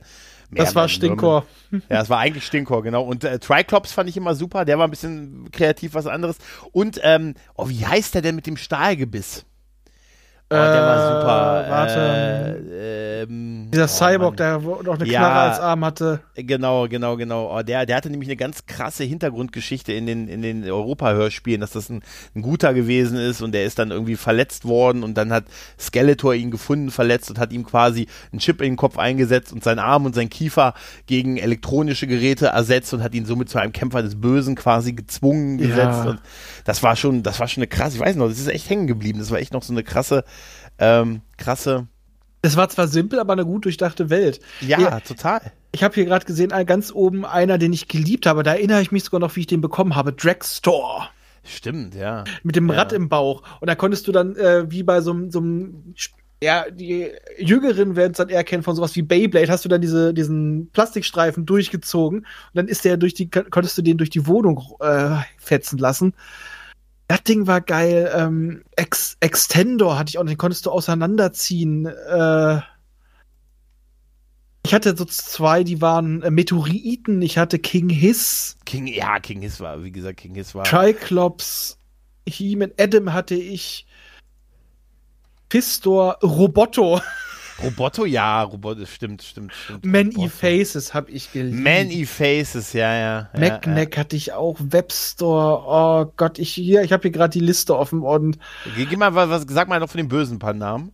ähm, von den Bösen, oh ja, ich hatte noch Cyclone, Buzz of Ramman, Two Bad Too bad.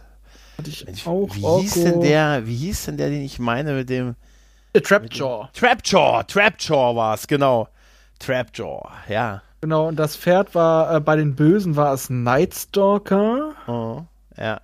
Ja, da Ähm, war, die hatten ja auch immer ihre Pendants dazu, ne? natürlich, Also, und es war ne? einfach nur umlackiert. Ja, Battle Cat und Fa äh, hier Pantor, ne? Ja, aber was ich danach nicht gemocht hatte, war dieser neue He-Man, ne? Es gab ja dann dieses, ne? Oh, He-Man in ja, Space. Ja, das war furchtbar. Da war, das war das Spielzeug, er war so schmächtig und das Schwert sah Hatte ich scheiße aber aus. auch. Ja, ich nicht. Nee, hatte ich nicht. Da war ich schon beim ersten Comic, da habe ich noch das erste Comic gelesen, da war ich total traumatisiert als kleiner Bub, weil ich gedacht habe, ey, ich will meine Welt so, wie ich sie mochte, mit Eternia und den einen und jetzt plötzlich ist er entführt und hängt irgendwo anders rum und ich mach, mochte weder die Guten noch die Bösen, bis auf Skeletor halt und dann diese neuen Figuren, die waren alle so schmächtig. Ja, es war allerdings so- Billo-Schwert, Billo, das Billo-Schwert und so. Nee. Es war ja, das war auch nicht, äh, Nee. das es war auch nicht schlechter verarbeitet als das Original. Es war wenigstens hart. Ähm, Ja. aber ich muss sagen, äh, ich hatte das Spielzeug, bevor die Serie kam, und das weiß ich noch so genau, weil ähm, das war so eine Zeit, da habe ich, ich glaube, das wäre eins mit der ersten Weihnachtsgeschenke, was ich äh, vor Weihnachten gefunden habe. ah, okay. Und da lag das unter dem Bett meiner Eltern im Schlafzimmer. Das weiß ich noch. Und das habe ich mir dann immer, wenn, wenn ich mal die Möglichkeit hatte, habe ich mir das angeguckt. Ähm, das war auch das Einzige, was ich von dem neuen He-Man hatte, weil dann kam die Serie raus und ja, es war schon irgendwie nett, aber da war der Hype dann auch so langsam raus. Also ich, ich mochte Ja, meine ja. alten lieber. Ich hatte ja auch Battlecat, das Ding habe ich Ja, geliebt natürlich, ohne klar. Ende. Ja, und natürlich die, die Hörspiele, ne, die, die klassischen gelben Kassetten von Europa, das war super.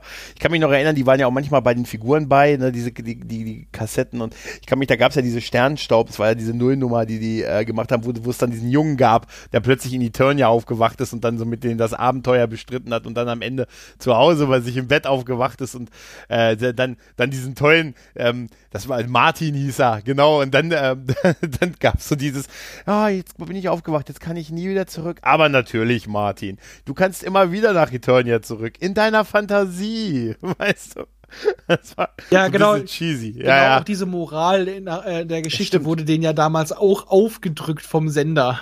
Ja, aber da kann ich da, das ist tatsächlich, ich sag heute manchmal noch, ich hätte auch immer gern so ein Orko noch am Ende von jeder Folge, der sagt, was er gelernt hat. Weißt du?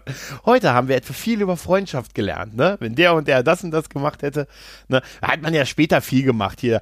Das war ja so wie hier, wie, hier, kennst du noch Captain Planet? Weißt Ja, du? natürlich, Ne, ja, ja, Mask. ja, oder die, um, die Umweltschutzpredigt und so dann am Ende. Ja, das, zu der Zeit Das war das gehörte halt so, in den ne? 80ern dazu. Das gab es, Ja. glaube ich, sogar bei Saber Rider, glaube ich. Ja, nee, da, da, war, da weiß ich es nicht, aber auf jeden Fall war das ja halt so ein bisschen, dass du noch so eine Botschaft halt äh, vermittelt bekommen hast. Ja, so anders noch hast du ja teilweise Sachen, bei denen auch nur angedeutete Gewalt dabei war. Also diese Action hast du Ja, ja wie ja, sonst ja. durchs amerikanische Fernsehen gekriegt. Ja, es war halt so ein bisschen, am Ende wäre es gut, wenn sie dafür eine extra Figur gehabt hätten, weißt du, Captain Exposition.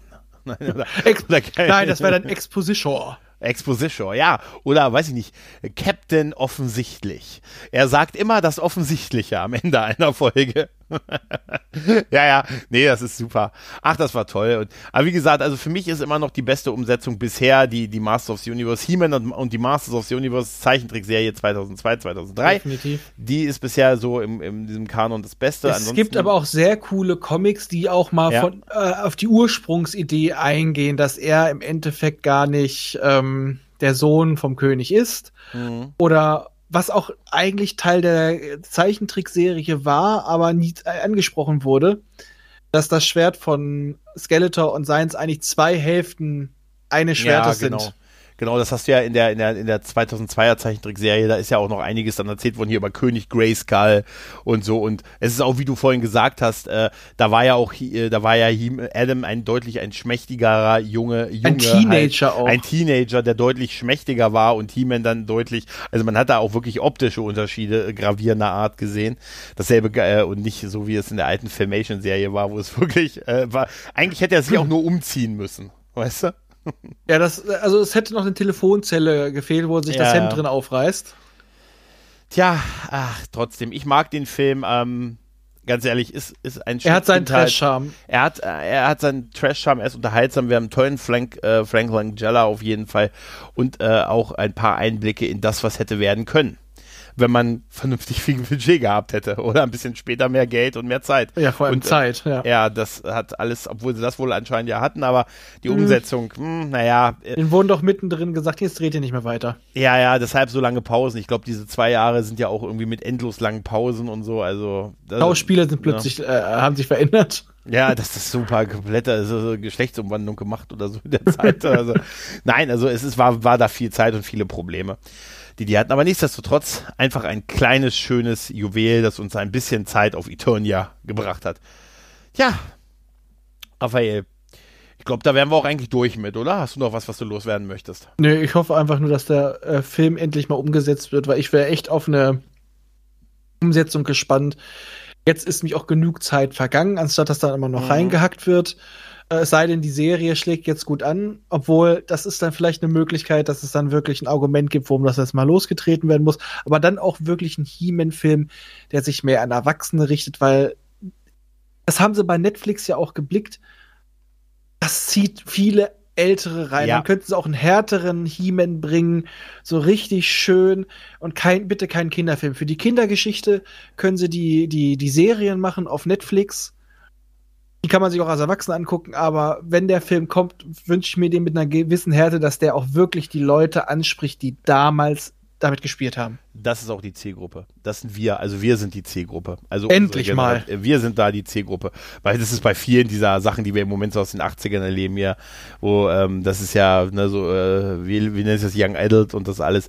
Ähm, das, da sind wir, glaube ich, bei vielen. Und ich glaube, bei He-Man, ich glaube, im Moment ist das für so die jungen Kids von heute, glaube ich, kein großes Thema. Masters of the Universe. Weißt du, das sind dann so Typen wie wir, die so Anfang, Mitte 20 sind, ne? Anfang, ja, Mhm. die, äh, die damit was anfangen können. Für uns ist es gemacht. Und ihr dürft nicht vergessen, liebe Produzenten, wir haben jetzt mittlerweile Geld. Nein, nicht viel, aber zumindest ein bisschen. Ja, wir sind eine kaufkräftige genau. Schicht. Wir können Geld. Wir, solche Deppen wie wir, zahlen Geld für diese arschteuren Vintage-Figuren. Okay, ich mach's nicht, aber ich kenne Leute, die dafür Geld ausgeben. Und da kostet so eine Figur schon mal 40, 50. Also, ja, äh, und allein, allein wir haben diese Woche den äh, DVD- bzw. Blu-ray-Verkauf dieser Disc nochmal deutlich befeuert, auch wenn meine nicht da ist.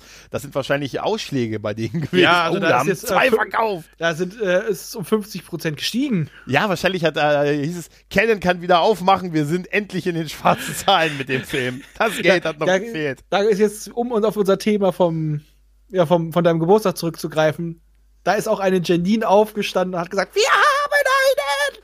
Ganz genau. Und in dem Sinne sagen wir mal, wir verabschieden uns mal. Gute Reise. Wir sagen nicht auf Wiedersehen, sondern gute Reise. Macht's gut. Bis dahin und tschüss. Tschüss.